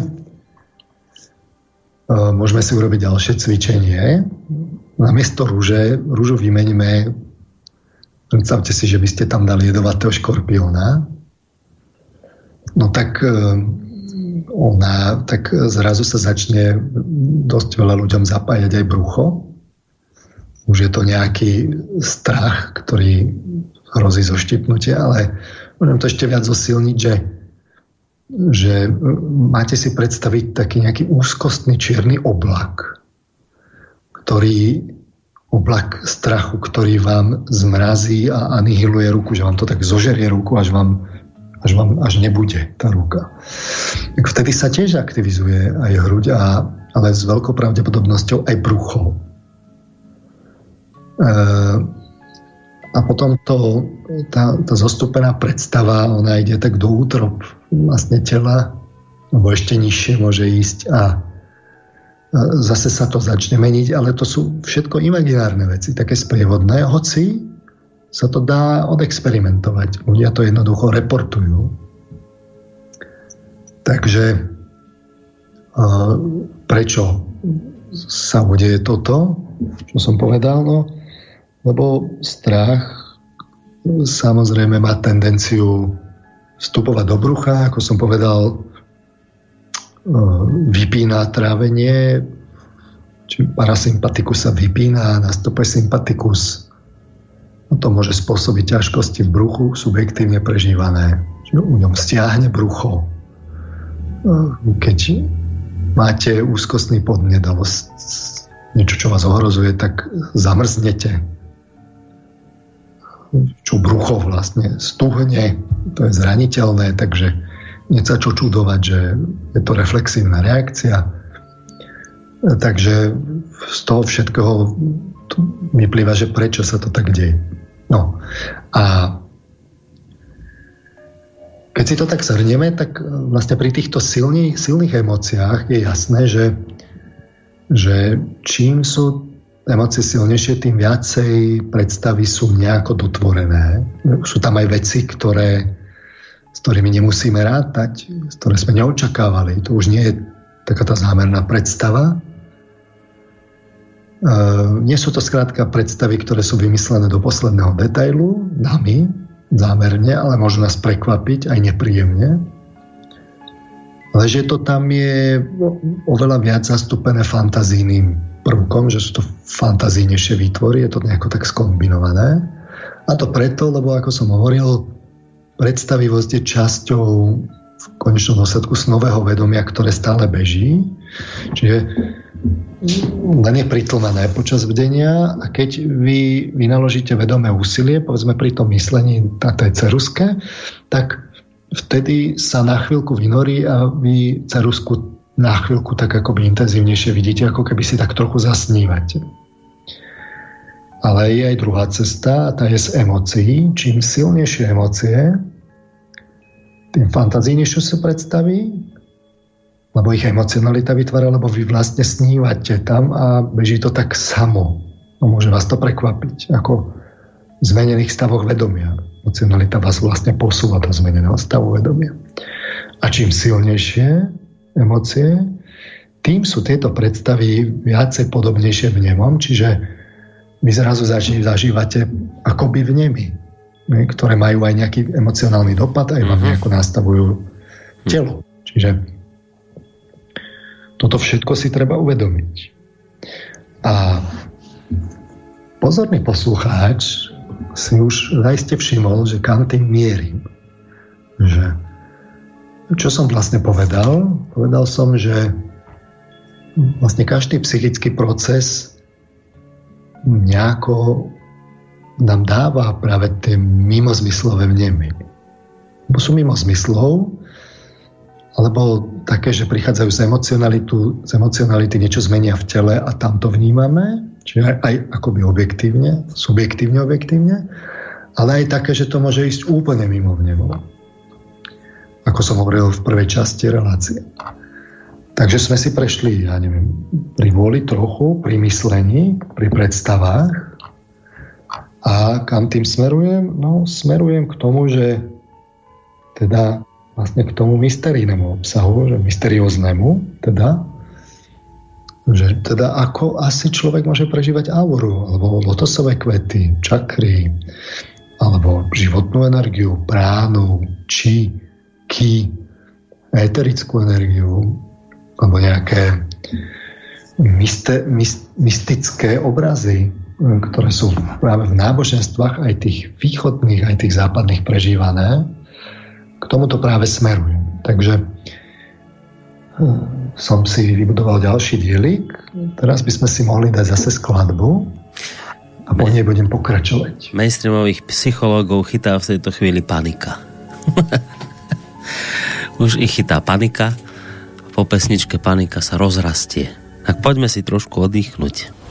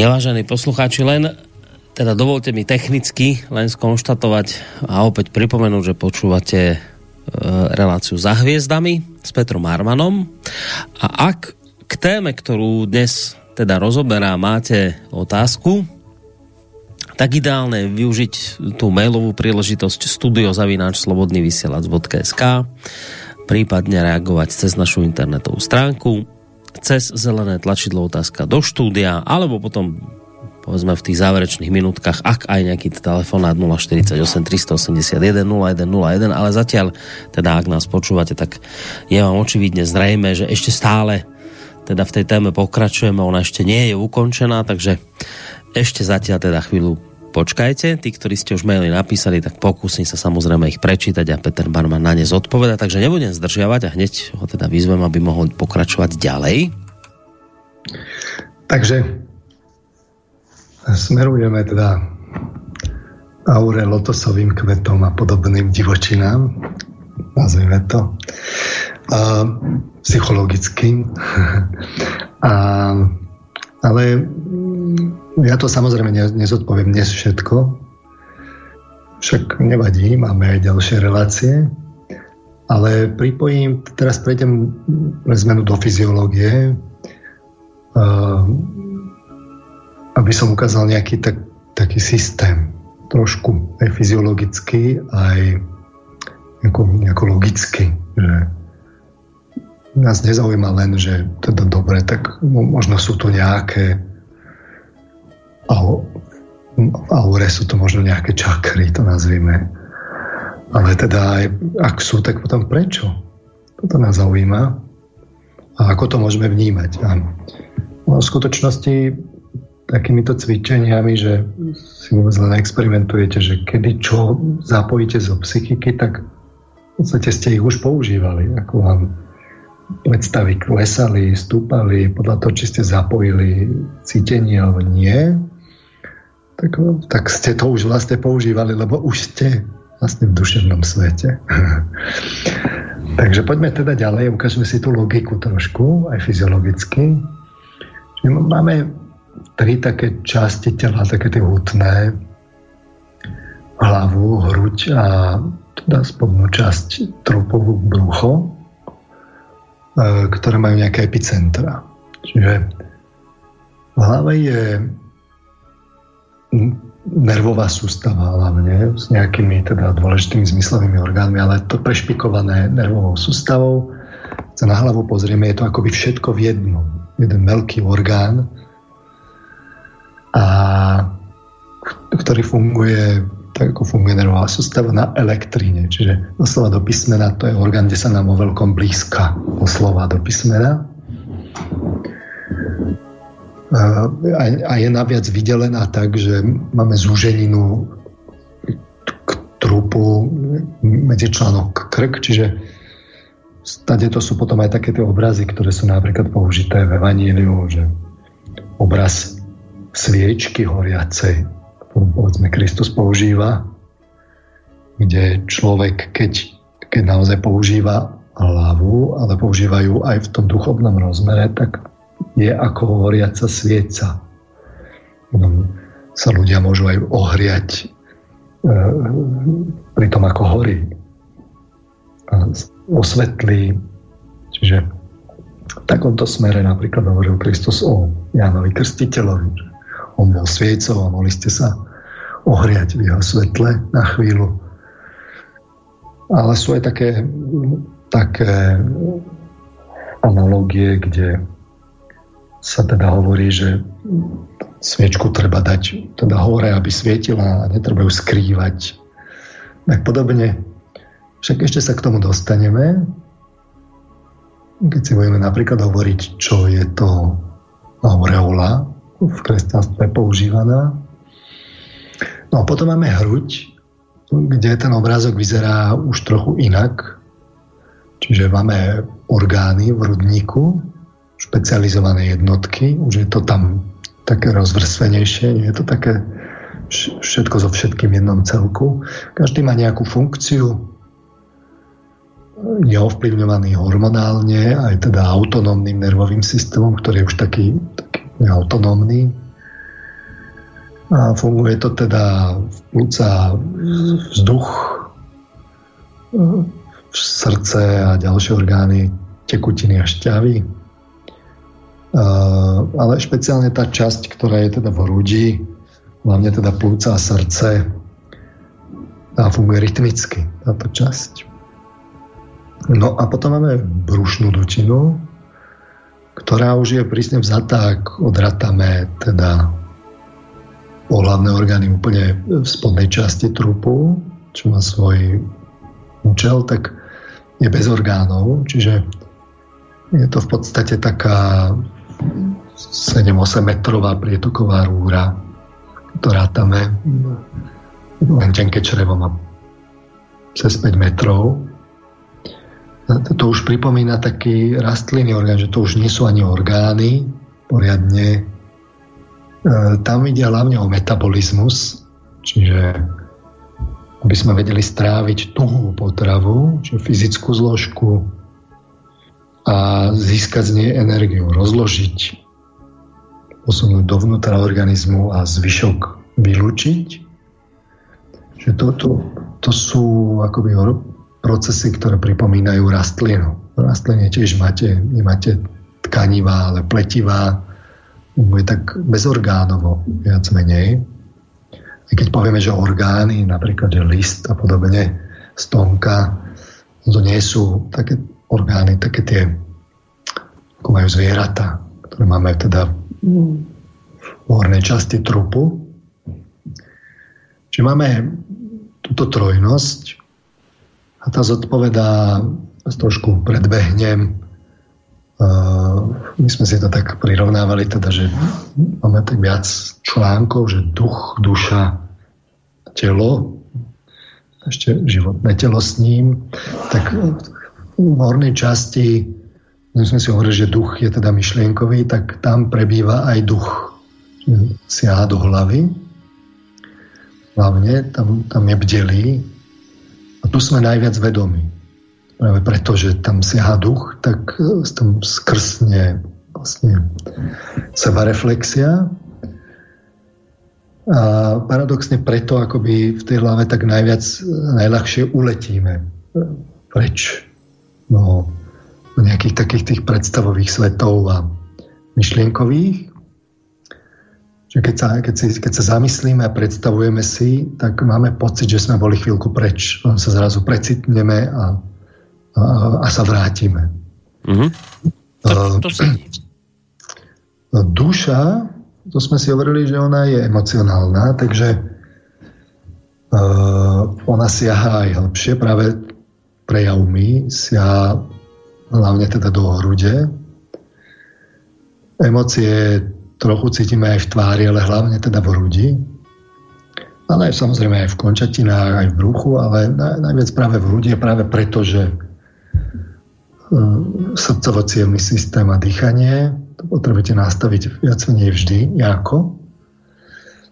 A tam už pri emóciách sme už takí polovedomí. Že niečo z emócií si uvedomujeme, niečo si uvedomíme až neskôr, povedzme, práve cez príznaky vnímania vnemov cez telo. A keď už teda cítime, tak už je to také dosť priestorové máme pocit, že to z nás vyteká a stráca sa to mimo nás, niekde vo vesmíre, alebo, alebo to tam niekde do útrop tela ide a, a tam niečo sa tam schová. K tomu sa ešte dostanem. No a v tom bruchu tam sme úplne nevedomí, tam sme bezvedomí, nevieme to ovplyvniť. Málo, a keď tak, tak len nepriamo ale cítime prejavy trávenia, také trochu, hlavne teda prúdy niekde po tele, keď sa dobre najeme. A trošičku možno von. Práve tí ľudia, ktoré s volou trénujú, že tam je nejaké epicentrum, konec koncom je tam aj ťažisko tela. Ale hlavne mm, prečo teda táto časť, že v bruchu a energia, no tak lebo tam trávime, čiže tam sa práve točia črevá. Oni sa tak točia v smere hodinových ručičí, keď sa na človeka pozeráme. A to, že to je nejako súvisí s energiou, to najlepšie pocitíme nie keď sme najedení, ale keď sme dlhšie hladní, že držíme hladovku, tak skúste hľadovať a potom sa cítiť plný energie. Tak hneď uvidíte, o čom hovorím. Tá diera v bruchu nás totiž to hneď poučí, že na čo máme brucho. No, že skadiaľ energiu čerpáme. Aj fyziologicky jednoducho to, čo strávime, metabolizujeme, strebáva sa to v tráviacom trakte, potom to prechádza cez pečeň a odtiaľ do srdca, aby to mohlo distribuovať srdce prostredníctvom krvi. Takže metabolizmus. No tak preto energia. No a e, z tohto pohľadu sme si to takto povedali fyziologicky, by sme mohli ísť ešte predsa len na úroveň lepšie a povedať si, teda, že sú to také nejaké mimozmyslové centra vnímania, by sme to tak mohli nazvať v úvodzovkách. Bo keď si všimnete, tak to má systém, aj geometrický, aj fyziologický, aj psychologický. Ak si to budeme ale všímať, čo si psychológovia moc nevšímajú prímne povedané. Práve tie sprievodné mimozmyslové vnemy, ktoré sú tie imaginárne, alebo teda vyvolávané zvnútra z emócií, tak oni sa zgrupujú teda v istých častiach, oblastiach tela. Práve v týchto sú, povedzme, také tri hlavné oblasti. Čiže v hlave pociťujeme, cit, pociťujeme teda myslenie, to sme si hovorili, že súvisí s duchom. A kde? Hlavne tak nie v oblasti úst. V oblasti e, horná časť hlavy je taká gulovitá, takmer. Potom tá druhá polgula sa tak rozpadne, čiže to už nie je potom polgula. Čiže tam, kde má tá polgula epicentrum, tak tam niekde my myslíme. My potom vieme, že myslenie súvisí s koncovým mozgom s predným lalokom za čelom. Čiže na spojnici, ak si zoberiete polgulu, tak no, polkruh, keď sa pozeráte spredu, ako náhle to prejde do kolmice, tie bočné strany, keď ich spojíte, tak na tej spojnici, niekde pri korení nosa, tam, kde si Indovia značia tretie oko, keď idete toho hlbšie, tak tam prídete do spojnice talamu, teda k talamu, čo je v strede mozgového kmeňa, vyvrcholenie mozgového kmeňa to je, v strede hlavy. A fyziologicky, neuroanatomicky je to, mohli by sme povedať, plazí mozog. Čiže, ja som to hovoril v predchádzajúcich reláciách, tam má hlavu had v nás. My sme to tak mohli poeticky nazvať. Jež je tam hypotalamus, ktorý potom no, smeruje k hypofíze. Je tam také epicentrum hlavy. No tak, tak tam máme, máme uh, oblasti, kde teda môžeme prežívať, že sa tam niečo deje s myslením vo vnútri, alebo tam niekde v oblasti čelového laloku, zkrátka tam, kde si Indovia kreslia tretie oko. A keď si budete predstavovať, alebo teda vnímať, že aké máte práve tie mimozmyslové vnemy pri tom, čo keď, keď intenzívne myslíte, tak vtedy to používate. A keby ste vedeli z, zrieť zrakom, teda zrieť myslením, čomu sa ešte dostaneme, tak vtedy vlastne toto centrum používate. A je tam. A nebude v ruke ani na chrbte, ale bude teda v hlave. V tomto bode, ktorý som opísal. Čiže to je taká tá, časti... prepáčte, to je taká tá žltá bodka, ktorú si tam tí Indovia robia na tom čele? To je to tretie oko? Červená. Taká červená, no. No, na, na čele. Niekde. Áno, áno, áno. Čiže z vrchnej časti tela máme polgulu, tak v jej epicentre. Na druhej strane máme z druhej strany trupu, máme brušnú dutinu a máme panvu, čiže tam je akoby druhá polgula, ale je taká polorozpadnutá. Totiž to, čím idete nižšie, tým je to viacej, sú, sú také tie sily, ktoré sú také tie volové, ktoré sú z princípu radiálne. Oni, oni chcú ísť do priestoru. Naopak, vlastne v hlave sa, ako som hovoril, všetko už zatvára. Čiže tam tá gula je naozaj polgula.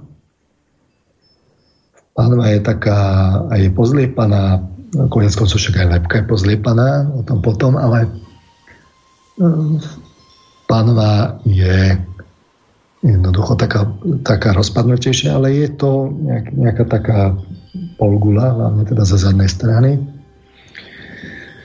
No a v strede tejto kopule obrátenej e,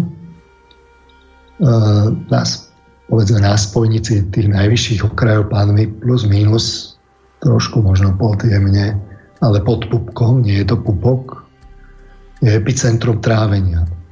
Okolo sa práve krútia čreva, hlavne teda tenké črevo.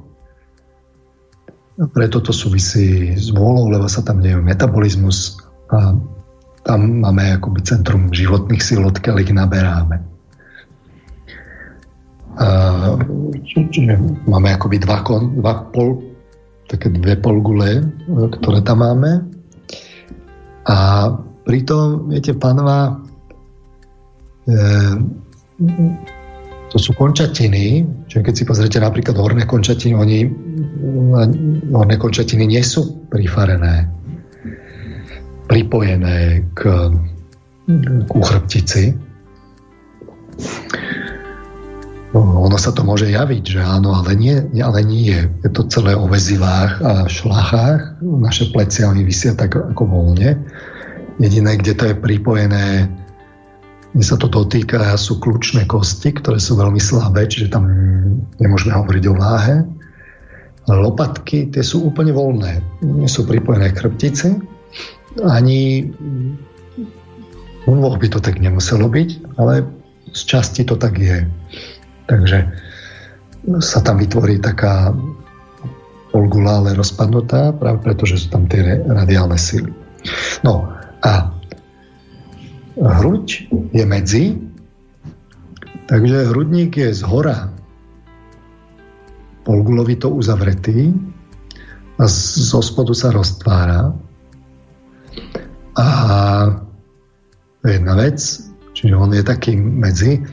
A druhá vec je, ako to robí, je, že chvíľku je a chvíľku nie je kostnatý. Čiže tam máme rebra, sú medzirebrové priestory, čiže tam je rytmus. A ako spojíte uzatváranie s, s expanziou, no tak chvíľku zatvárate, chvíľku otvárate a takže pulzuje aj naše srdce, aj naše plúca sa zatvárajú, otvárajú, zatvárajú, otvárajú a podľa toho vyzerá aj ten hrudník. Chvíľku je zatvorený, potom je prázdny priestor, zatvorený prázdny, ale smerom dole sa otvára a hore je vlastne taký gulovitý. Na to sa pri, pripojí potom e, kľúčná kosť a, a plecia. A e, kde má teda centrum cítenie, tak za hrudnou kosťou, kde máme jamku v rovnej kosti, a keď idete lepšie, tak je to v epicentre srdca, čiže srdce má gulovitú časť, musí mať aj gulovitú, čiže to epicentrum srdca a zároveň aj trojuholníkové, čiže to je taký orgán, ktorý vznikne aj z gula, aj z trojuholníka, čiže to je taká jahoda, kvázi jahodovitý tvar. A ten trojuholník je dôležitý práve preto, lebo niečo vyrovnáva. Aj, aj plúca sú trojuholníkovité, aj pečenie trojuholníkovité. Tieto tri orgány sú trojuholníkovité. Srdce tiež je, má to nejaký význam, ktorý teraz nemusím osvetľovať. Môžeme to dať na domácu úlohu. No a tam v týchto akoby miestach prežívame subjektívne imaginárne, mimo zmyslové pocity. Čiže ak hovoríme o myslení, tak je to epicentrum práve tretieho oka. Ak hovoríme o cítení, tak je to práve v oblasti srdca. v hrude, rytmickej časti nášho trupu. Ak hovoríme o vôli, tak je to v oblasti teda v spodnej časti trupu, tam, kde je epicentrum trávenia. No a toto sú, čo sú to? No to sú práve tie oblasti, ktoré, do ktorých sú tradične umiestňované v hinduizme, povedzme, lotosové kvety alias čakry.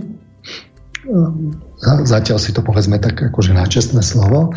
No a medzi nimi sú potom prechody dva. To sú tri také tie hlavné. Medzi nimi sú dva prechody, čiže jeden je v oblasti medzi hlavou a hruďou.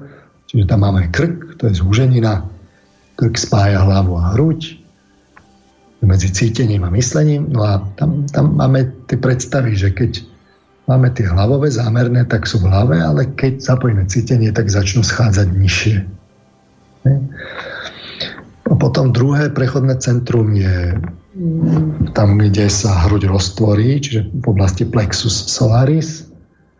Tam to je epicentrum, ktoré súvisí s pečenou, čiže to je zase prechod medzi cítením a vôľou a pečeň čo robí? No tak všetko, čo strávime, prechádza cez pečeň, táto premieňa na energiu a, a, a, prúdi to smerom do krvného obehu. Cez pečeň prechádza asi, raz už si nepamätám, či to je šestina prietoku krvi, alebo dokonca tretina. Aj cez obličky, aj cez, cez, cez pečenie je relatívne veľký prietok.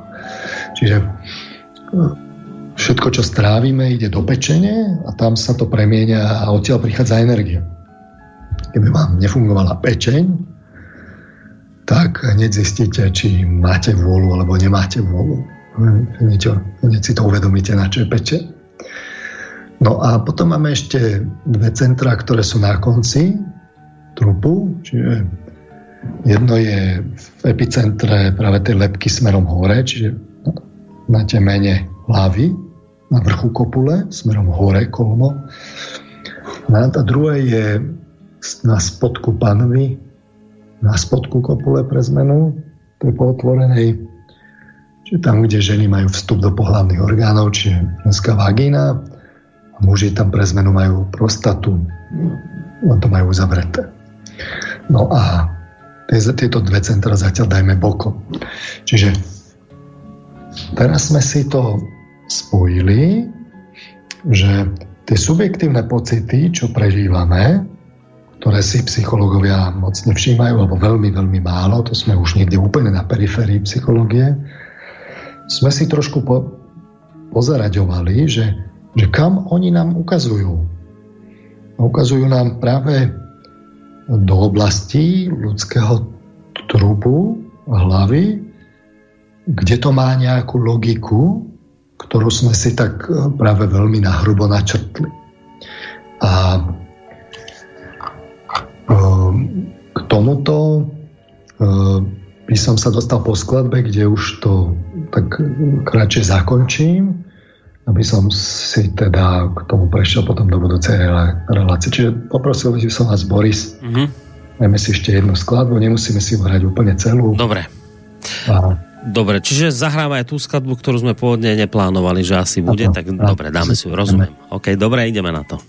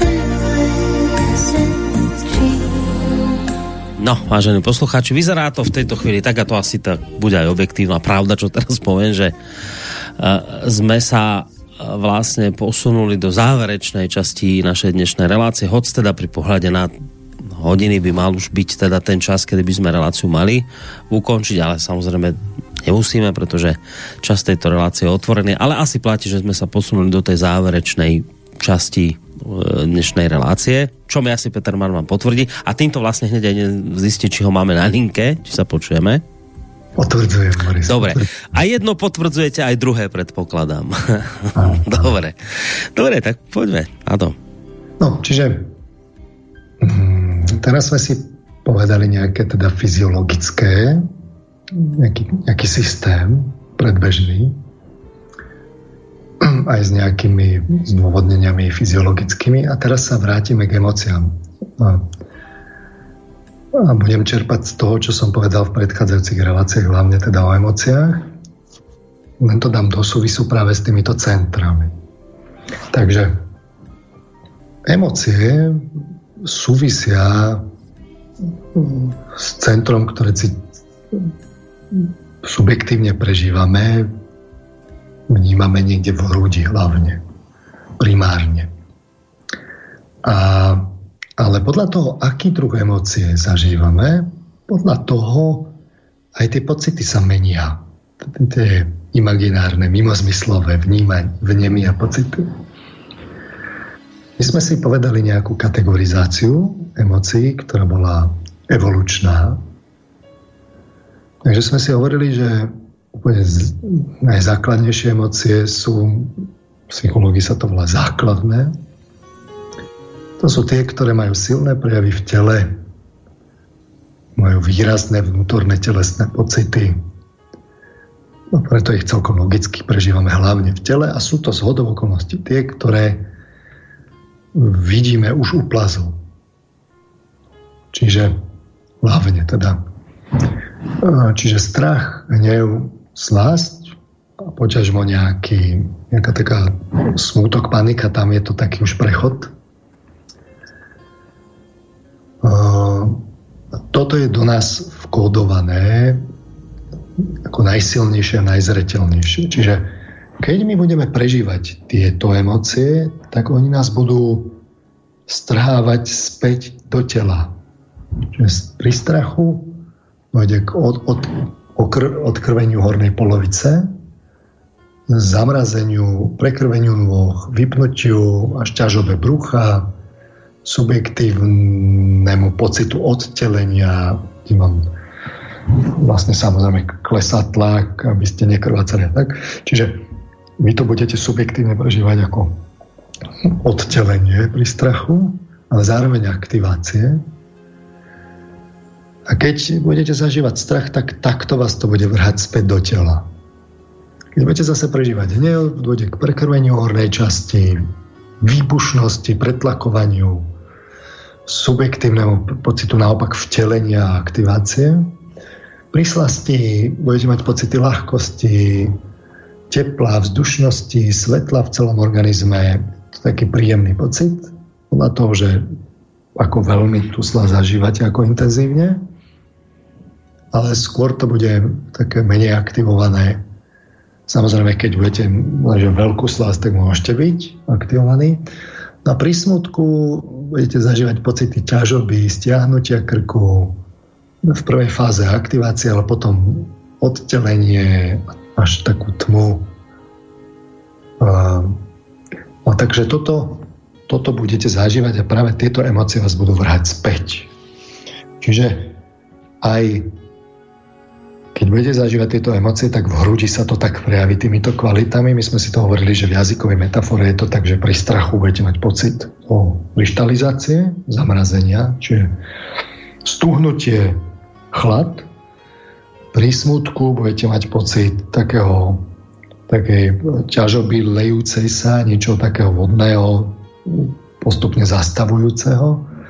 Pri slasti budete tak poletovať a bude vás to tak hriať, alebo nebude to nejak akože výbušné a pretlakované, to naopak bude pri hneve.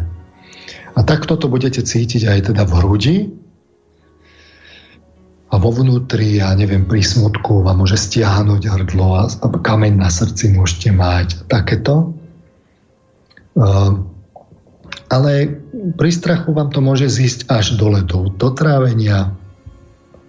Naopak pri hneve vám to môže vystrelovať do rúk, lebo sa vám prekrvia horné končatiny. Slasť skôr bude taká rozptýlená.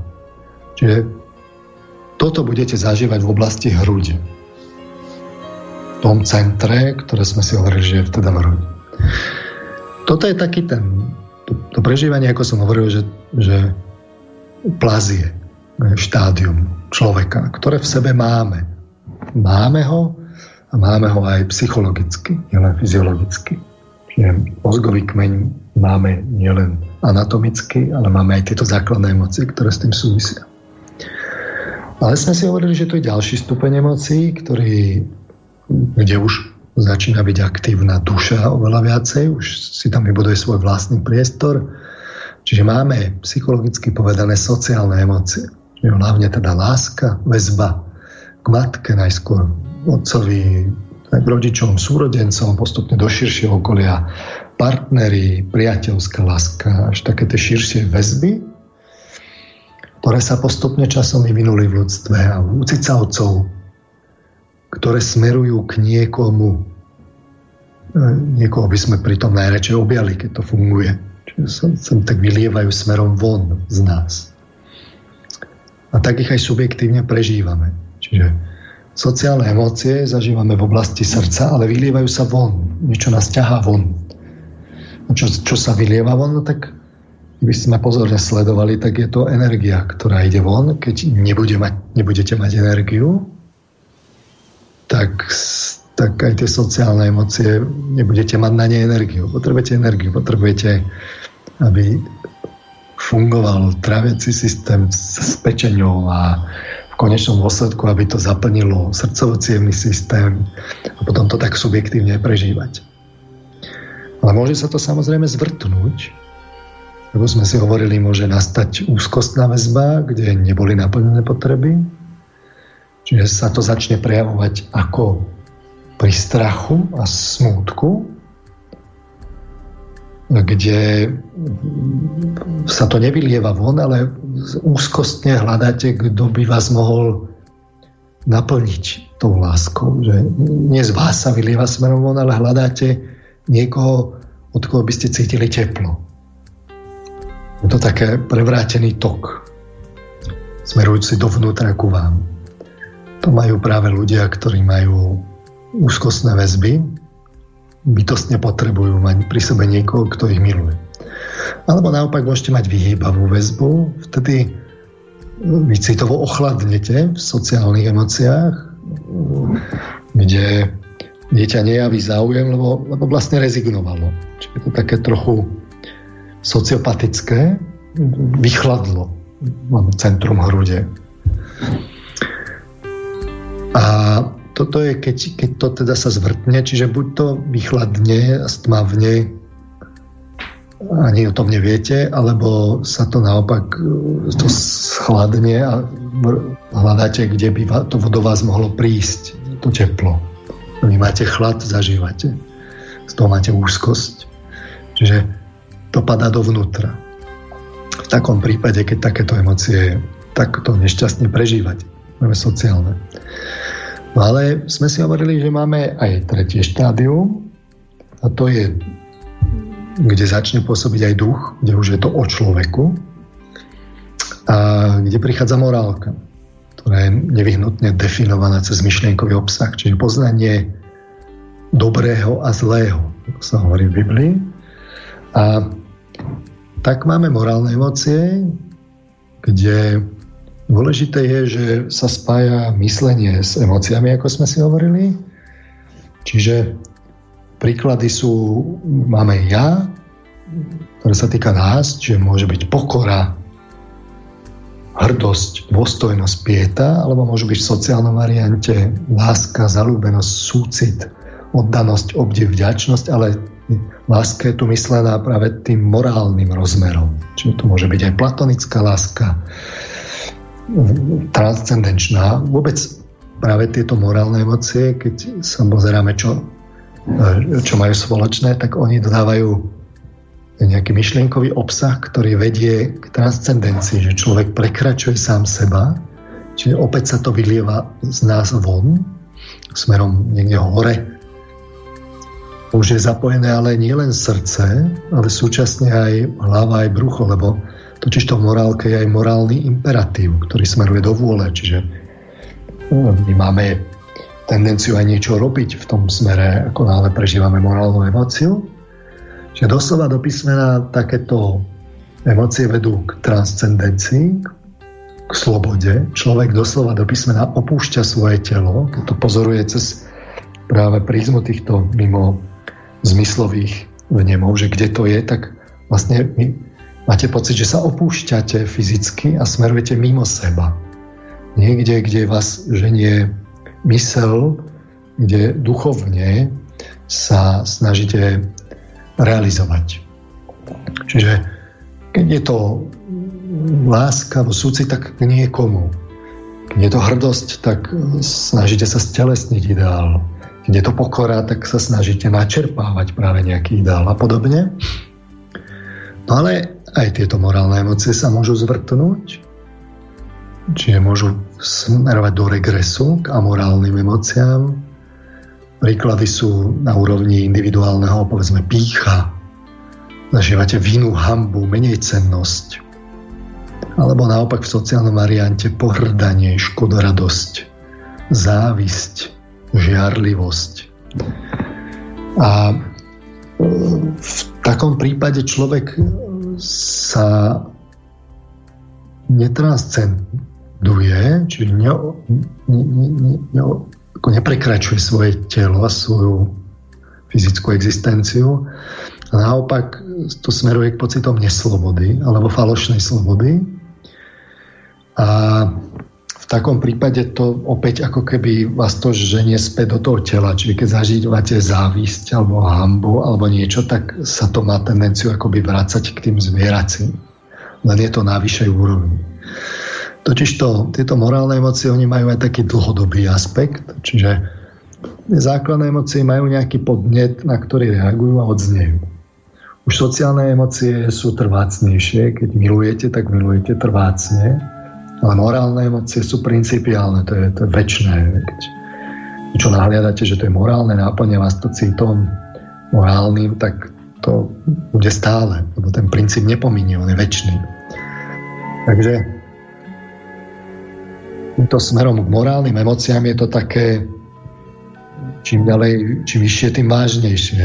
Lebo je to také trvácnejšie. A aj vzbudzujú, povedzme, obrazotvornosť, keď sa, si, keď sa posilňujú, takže tie transcendenčné, tie morálne vás smerujú von.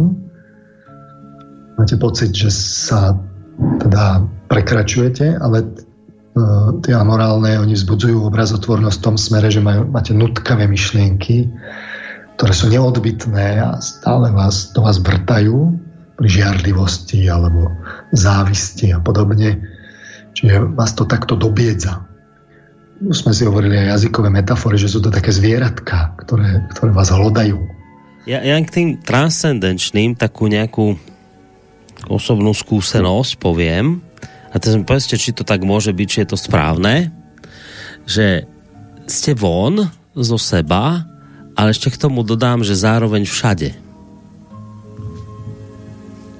No, a tak to je. Je to tak, že všade, lebo toto, na to sa pýtam, že jedna vec je byť von zo seba, to áno, ale ešte zároveň k tomu, že ten pocit, že ste zrazu všade. No, Sedí to? Múdro, múdro hovoríte, Boris, lebo keď si to zoberiem len v otázke súcitu, tak keď súcitite s niekým, zažívate jeho. Čiže ste rozšíril svoju bytosť o niekoho iného ste zároveň v ňom a zároveň vy. Ale keď závidíte, tak ste nerozšíril svoju bytosť ako v zmysle, že, že by ste cítil to, čo on, ale vy vlastne niečo pre seba chcete a toho sa držíte a je to nutkavé. Mm. Preto sú práve amorálne emócie tie, ktoré vás spätne väznia. Preto nemáte pocit, že idete smerom von. Neaktivujú práve energetické prúdy, ktoré idú smerom von z tela.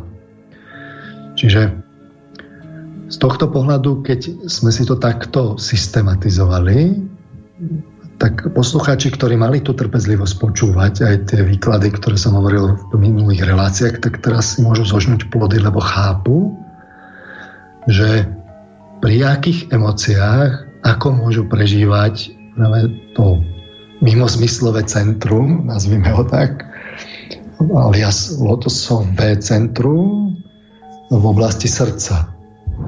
Že keď prežívate základné emócie alebo regredované, sociálne alebo dokonca amorálne, tak vás to väzní a prúdy z vás nejdú von.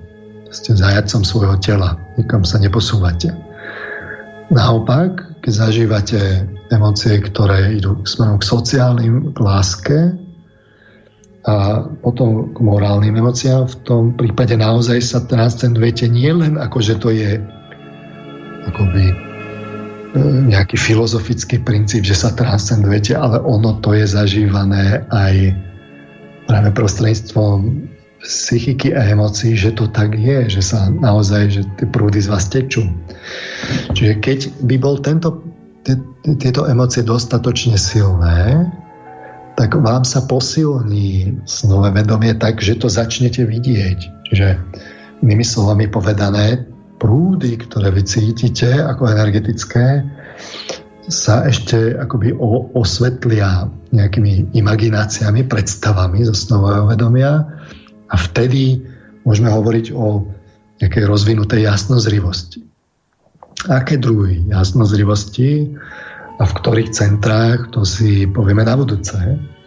Dnes som chcel vôbec dôjsť sem, takže skúsim to zhrnúť. Čiže ja som hovoril teda v prvej časti relácie, že uh, sme začali od, od vnímania, že teda myslových orgánov máme veľa, ani o tom nevieme. Tie pocity, ktoré z nich prichádzajú, už vôbec interpretujeme do nejakých komplexnejších celkov, čiže tam je nejaká prvá subjektivita.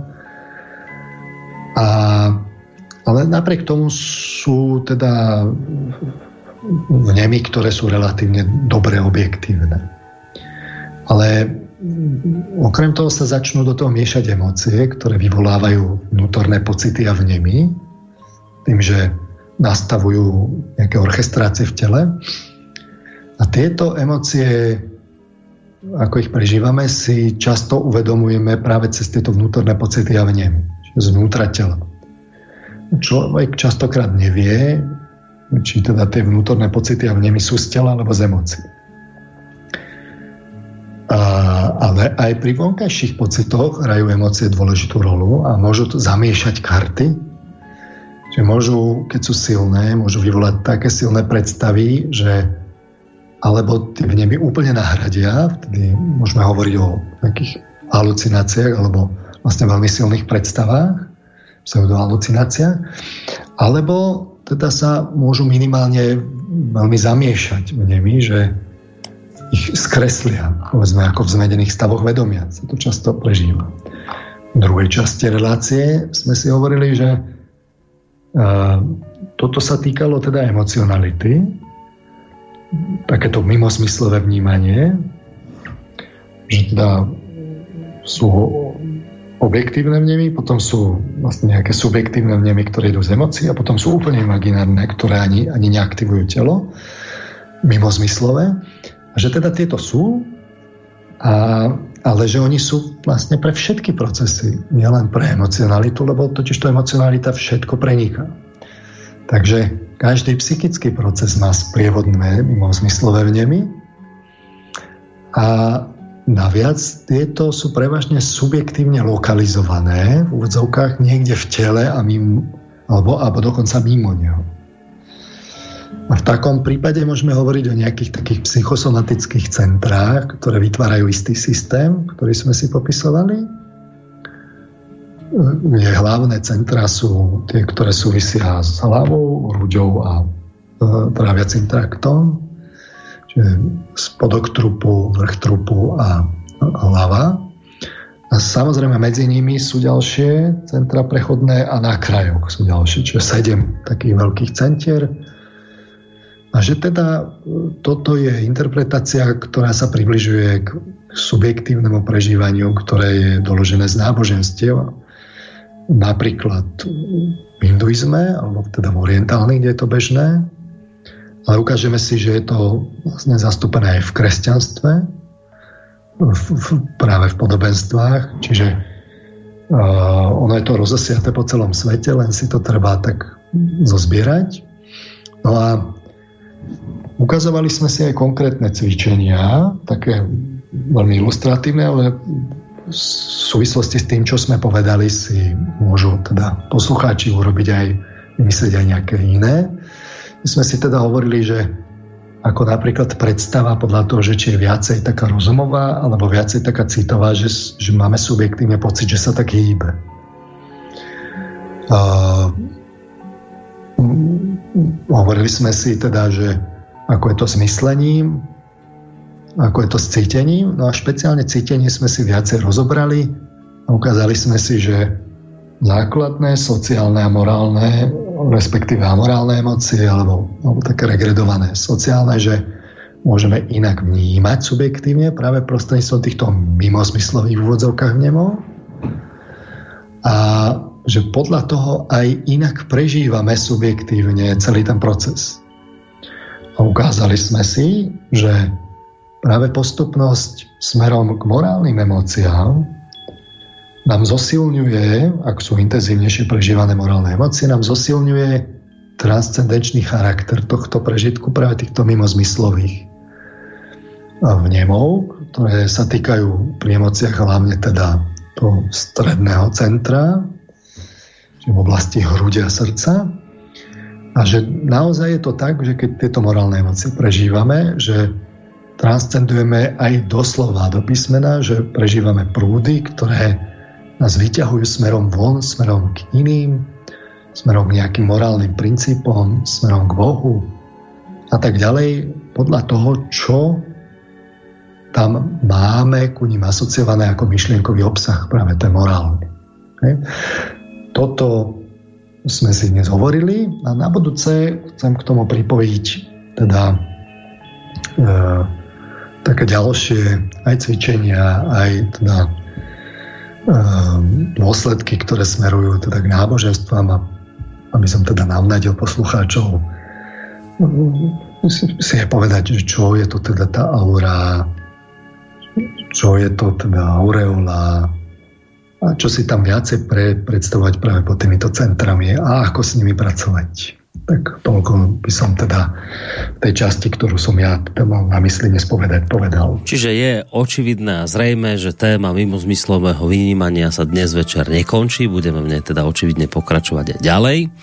A skôr ako sa ale teda rozlúčime, ešte mám tu maily, tak môžeme sa ešte do nich pustiť? Môžeme, no. Nie ich veľa, mám tu tri maily, takže tie samozrejme stíhame. Najskôr dáme tak, vyzerá to tak skôr taká technická otázka, že um, od od Tatiany. Prosím, nemohu si vzpomenúť ze základu obecné psychológie na pojmenování asi reflexu, když si obleču na sebe těžkou koženou bundu a v rukovi ešte cítim tu hmotnosť, ale po chvíľce už, když mám bundu na sobě, už tu hmotnosť nevnímám. Že ako sa ten, ten psychologický jav nazýva, že či to viete. Děkuji za odpověď.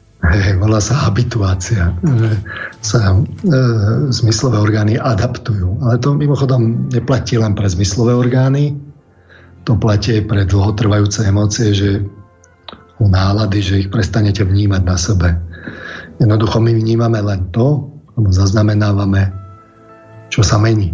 Po istom čase, ak sa niečo nemení je to trvácne, tak sa na to adaptujeme a prestaneme to vnímať. Takže habituácia pozor, nemiliť s habilitáciou. A, otázka, teraz zase pre zmenu od Mareka.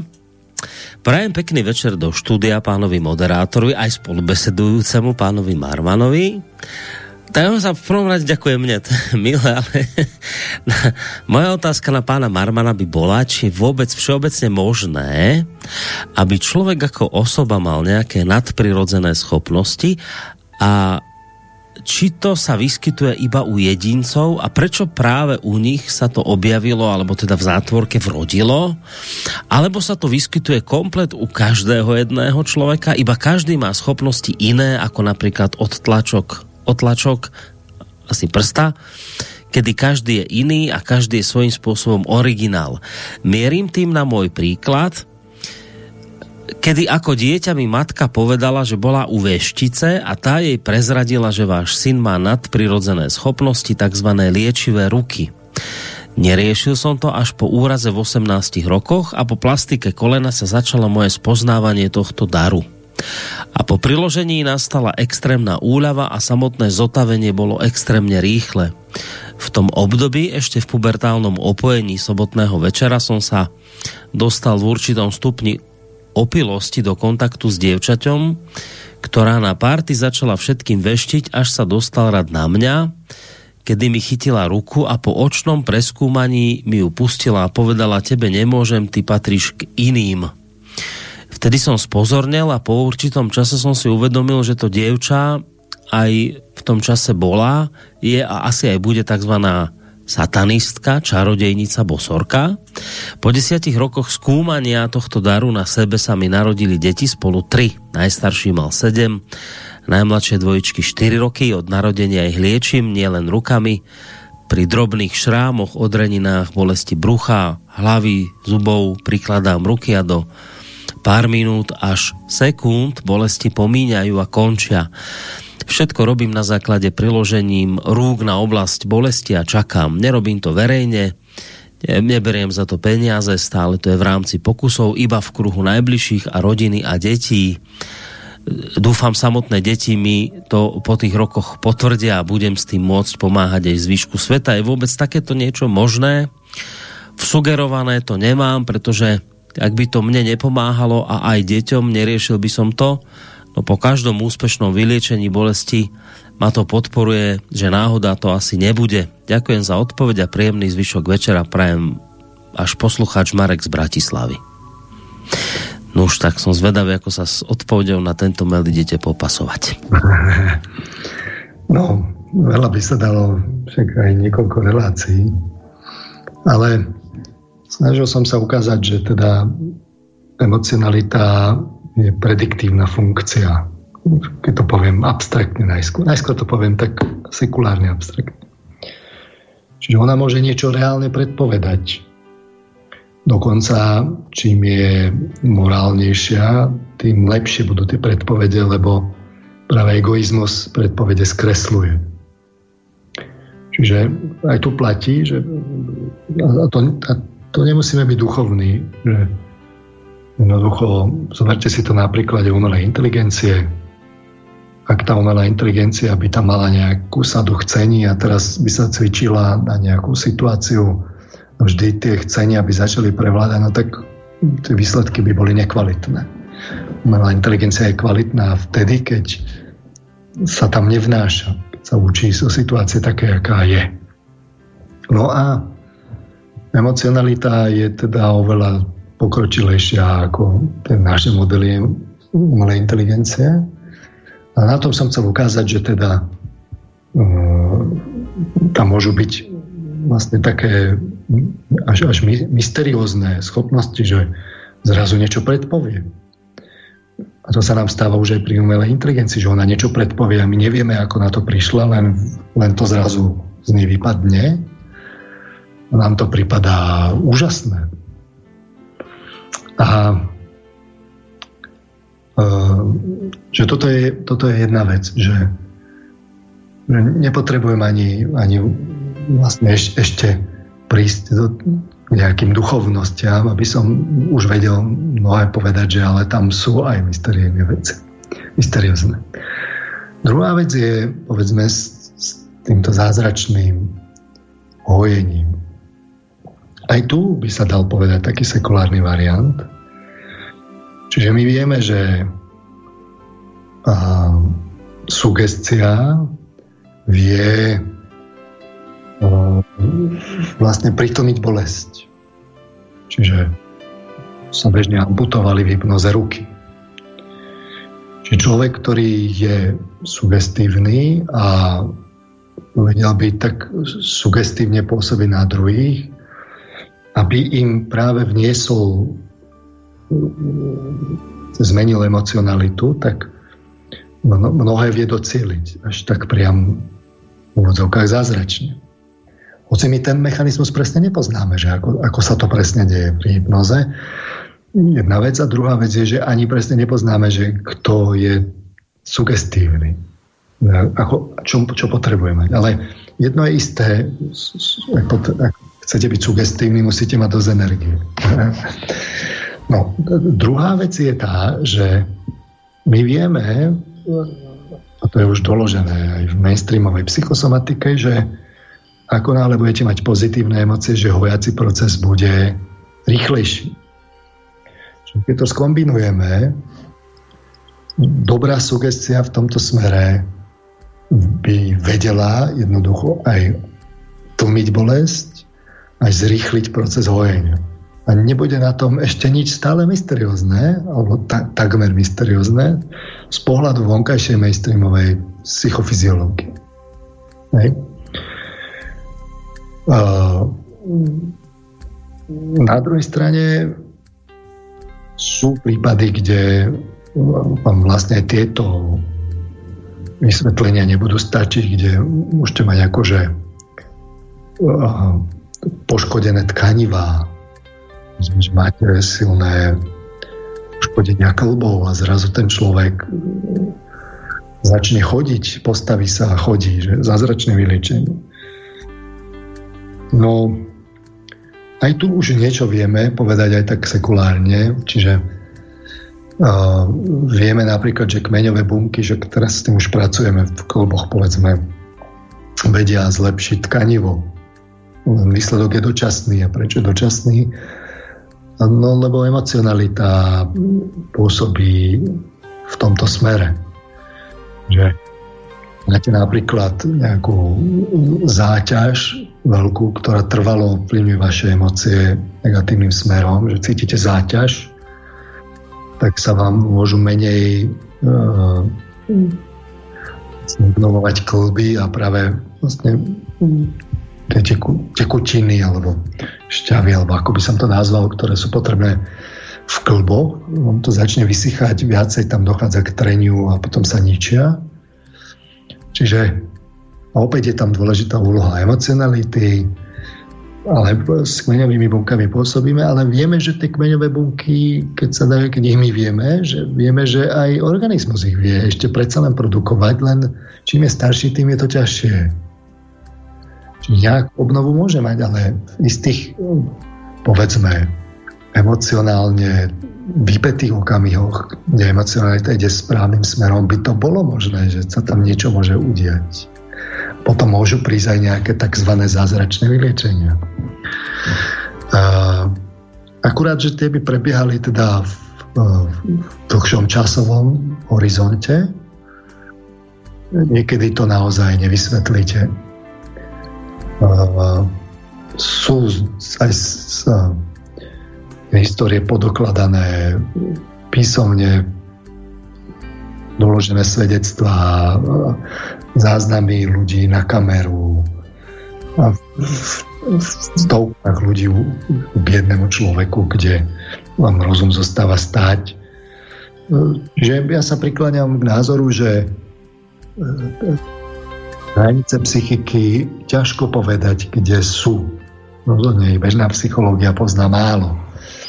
Vidí hypnoza a práve tieto liečenia a podobne. Čiže toľko by som povedal z tohto a to, to som ešte ne, neuplatnil aparát, ktorý ide práve tým duchovným smerom. Som sa to snažil vypo, vy, vysvetliť len sekulárne. Tam ma to doviedlo. Dobre, tak máme tu záverečnú otázku od Jozefa. Dobrý večer. Ľudia, ktorí užili drogy, ako napríklad ayahuasca alebo LSD, mali rôzne farebné vízie duchovných svetov. Môžeme tieto vízie považovať za vierohodné? Čo si myslíte vy o človeku, ktorý na duchovnej ceste používa ako pomôcku drogy?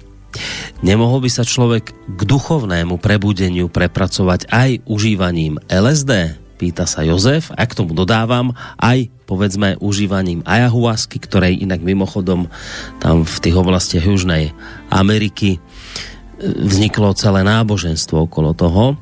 Čiže otázka znie, že čo si myslíte o tom, keď ľudia vlastne na uh, tej duchovnej ceste používajú drogy a či človek k duchovnému prebudeniu by sa nemohol prepracovať aj ich užívaním? No, obľúbená otázka študentov, e, práve tých, ktorí užijú radi radi užijú, tak by si to chceli zracionalizovať. Ja netvrdím, že to je prípad poslucháča samozrejme, ale mám na to taký názor, že čo sa týka psychoaktívnych látok, vždy je to požička, ktorú musíte vrátiť aj s úrokom.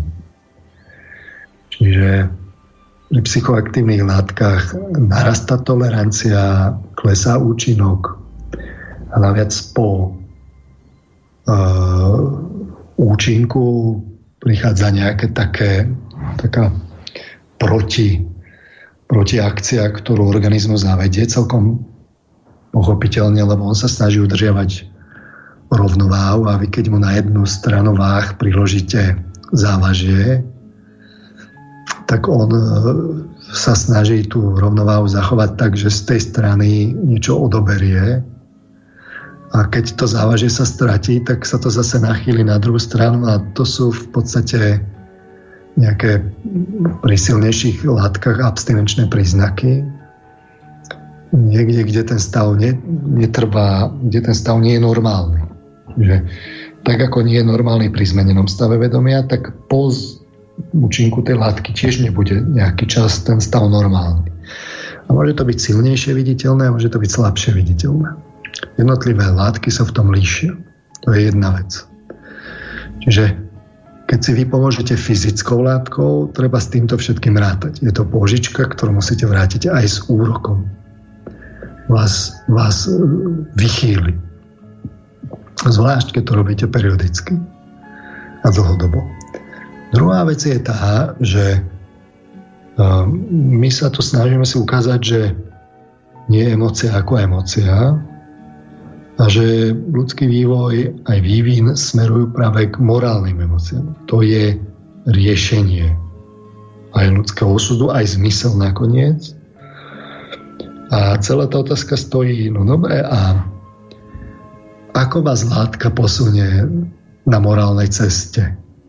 Posunie vás alebo neposunie? Odpoveď je, že morálka je práve stav, kde ja je vnútorne aktívne. Nie, že mu zvonku niekto pomáha. To je práva morálka, že ja je zvnútra aktívne. Že ja to garantujem. A moja odpoveď na toto je, že látka vás neposunie na morálnej ceste. Skôr naopak, práve tie látky, ktoré sú psychoaktívne, veľmi často vás vychýlia tak, že práve v období tých abstinenčných príznakov vám niečo zoberú z emocionality, kde sa ukáže vaša horšia stránka. Čiže ja si myslím, že je to kontraproduktívne. Na druhej strane, a to, to poznamenám tretiu vec, je, že ayahuasca, povedzme... No práve, tam som chcel mieriť, tam som vám to chcel nabúrať teraz všetko, ale už ste sa začali sám, no. Tak sa ukazuje, že to, to nie je taký ten uh, nie je to taký ten spôsob, že príde hoci kto, oni mu to dajú a, a už sa ide. Práve naopak, šaman sa musí pripravovať. Čiže v podstate v skutočnosti je to tak, že ten, kto chce užiť tú látku, sa musí dopredu pripraviť, aby bol na to pripravený. Čiže musí urobiť nejakú nadprácu. A to je to, že ten tzv. setting up, čiže v akom kontexte a ako pripravený to užijete, je práve dôležitý nesmierne. A podľa mojej vedomosti, ja som tam osobne nebol, práve ak je ten šaman poctivý, tak to nebude rozdávať ako lentilky a naopak bude zdôrazňovať, že tam treba urobiť prípravu. Robili sa samozrejme v starých dobách takéto veci aj v iniciačných rituáloch. Sme sa natieralo masťou. Konec koncov aj, Kristus bol potretý masťou pred zmrtvých staním. A, ale tam samozrejme akože jedna vec je byť potretý, ale druhá vec je, že fyzicky zomriete. to už vám tá masť až tak veľmi nepomôže. Čiže nechcel by som, aby to vyznelo, že teda to je nejaká akože dehonestácia a, alebo zbanálňovanie, ale v starých dobách sa to používalo. Ale za to sa aj platilo. Čiže platilo sa tým, že týchto iniciantoch bol niekto, kto to dozoroval, bol hierofant. Čiže aj Kristus bol hierofantom, povedzme Lazarovi. Kvôli vám radujem sa, že som tam nebol hovorí teda učeníkom svojim, skôr než teda išiel k Lazarovi. A najskôr im teda hovoril o smrti a potom im hovoril teda, že ale on zaspal, keď to nechápali a, a tí potom chceli tiež zomrieť. No, tak e, čiže v starých dobách sa to dalo. Čím ideme do, do vo vývoji ďalej, tým viacej je to v skutočnosti už brzda má to aj väčšie rizika. Naše tela už nie sú také odolné, naše duše sú oveľa citlivejšie, čiže aj ten balans, ktorý to rozbalansuje, sa mm, má oveľa väčšie následky dnes. A to vidíte aj na tom, že ak, ak, aký je stav ľudí, že máme epidémiu depresí a podobne, že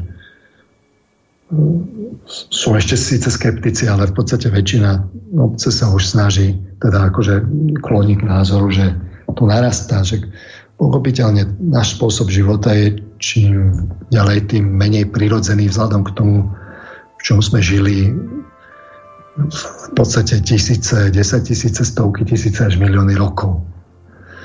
Žijeme v umelom prostredí. Takže už to nás rozkýva a to vidíte, akí sú ľudia precitliveli, dnes už nič nezvládnu. To, čo kedysi bolo bežné. Málo. Aj chorôb je viacej takýchto autizmu narastá a neviem čo všetko. No. A čiže tu, tu je potom otázka, že či ísť istou cestou, síce pomalšou, alebo ísť potom rýchlejšou, ktorá je ale riskantnejšia, a vždy tá látka nejakým spôsobom otrávi telo, lebo musí vypudiť tie ložky, ktoré som hovoril v podstate do zmeneného stavu vedomia. To sa nedá inak ako otravou. Za tú otravu zaplatíte. Zaplatíte práve v tom, že pri tých abstinenčných príznakoch alebo, alebo vlastne v emóciách, a to môže byť aj subtilné, že jednoducho z dlhodobého hľadiska to vidno. A to vidno napríklad aj na umení. Umenie, ktoré je tvorené pri použití psychoaktívnych látok, je evidentne dekadentnejšie. Viacej útočí na základné emócie a práve na tie regredované. Takže do neba sa cez látky podľa mňa neprebojujete. Nemôžem si pomôcť. Takže ja to v skutočnosti neodporúčam ľuďom, že treba byť trpezlivý, s poctivou cestou morálneho zušľachťovania. Aj keď je to očividne náročnejší proces, ako užiť ayahuasku. No, dobre. Tak asi sa na dnes môžeme rozlúčiť, predpokladám. Myslím, že sme vyčerpali to, čo sme mali. A vyčerpali sme aj mailové otázky od poslucháčov, takže vyčerpané je všetko, aj my dokonca už v tejto chvíli, takže, takže, sa, takže sa lúčime a ďakujem vám veľmi pekne za dnešok. Ja tiež samozrejme ďakujem poslucháčom, pozdravujem do budúcnosti a tým, ktorí to stihnú, tak eh, že by chceli teda podporiť, tak eh, na stránke Methodios nájdu teda bližšie detaily. Ďakujem aj vám, Boris, tradične a teda teším sa na budúce. To bol vážený poslucháči Peter Marman, ktorému veľmi pekne ďakujeme. Budeme sa počuť opäť v relácii za hviezdami. No a pekný zvyšok uh, sobotnejšieho večera a ešte pokiaľ možno samozrejme pekný zvyšok aj víkendu, ktorý máme pred sebou vám v tejto chvíli praje Boris Koroni. Majte sa pekne a do počutia.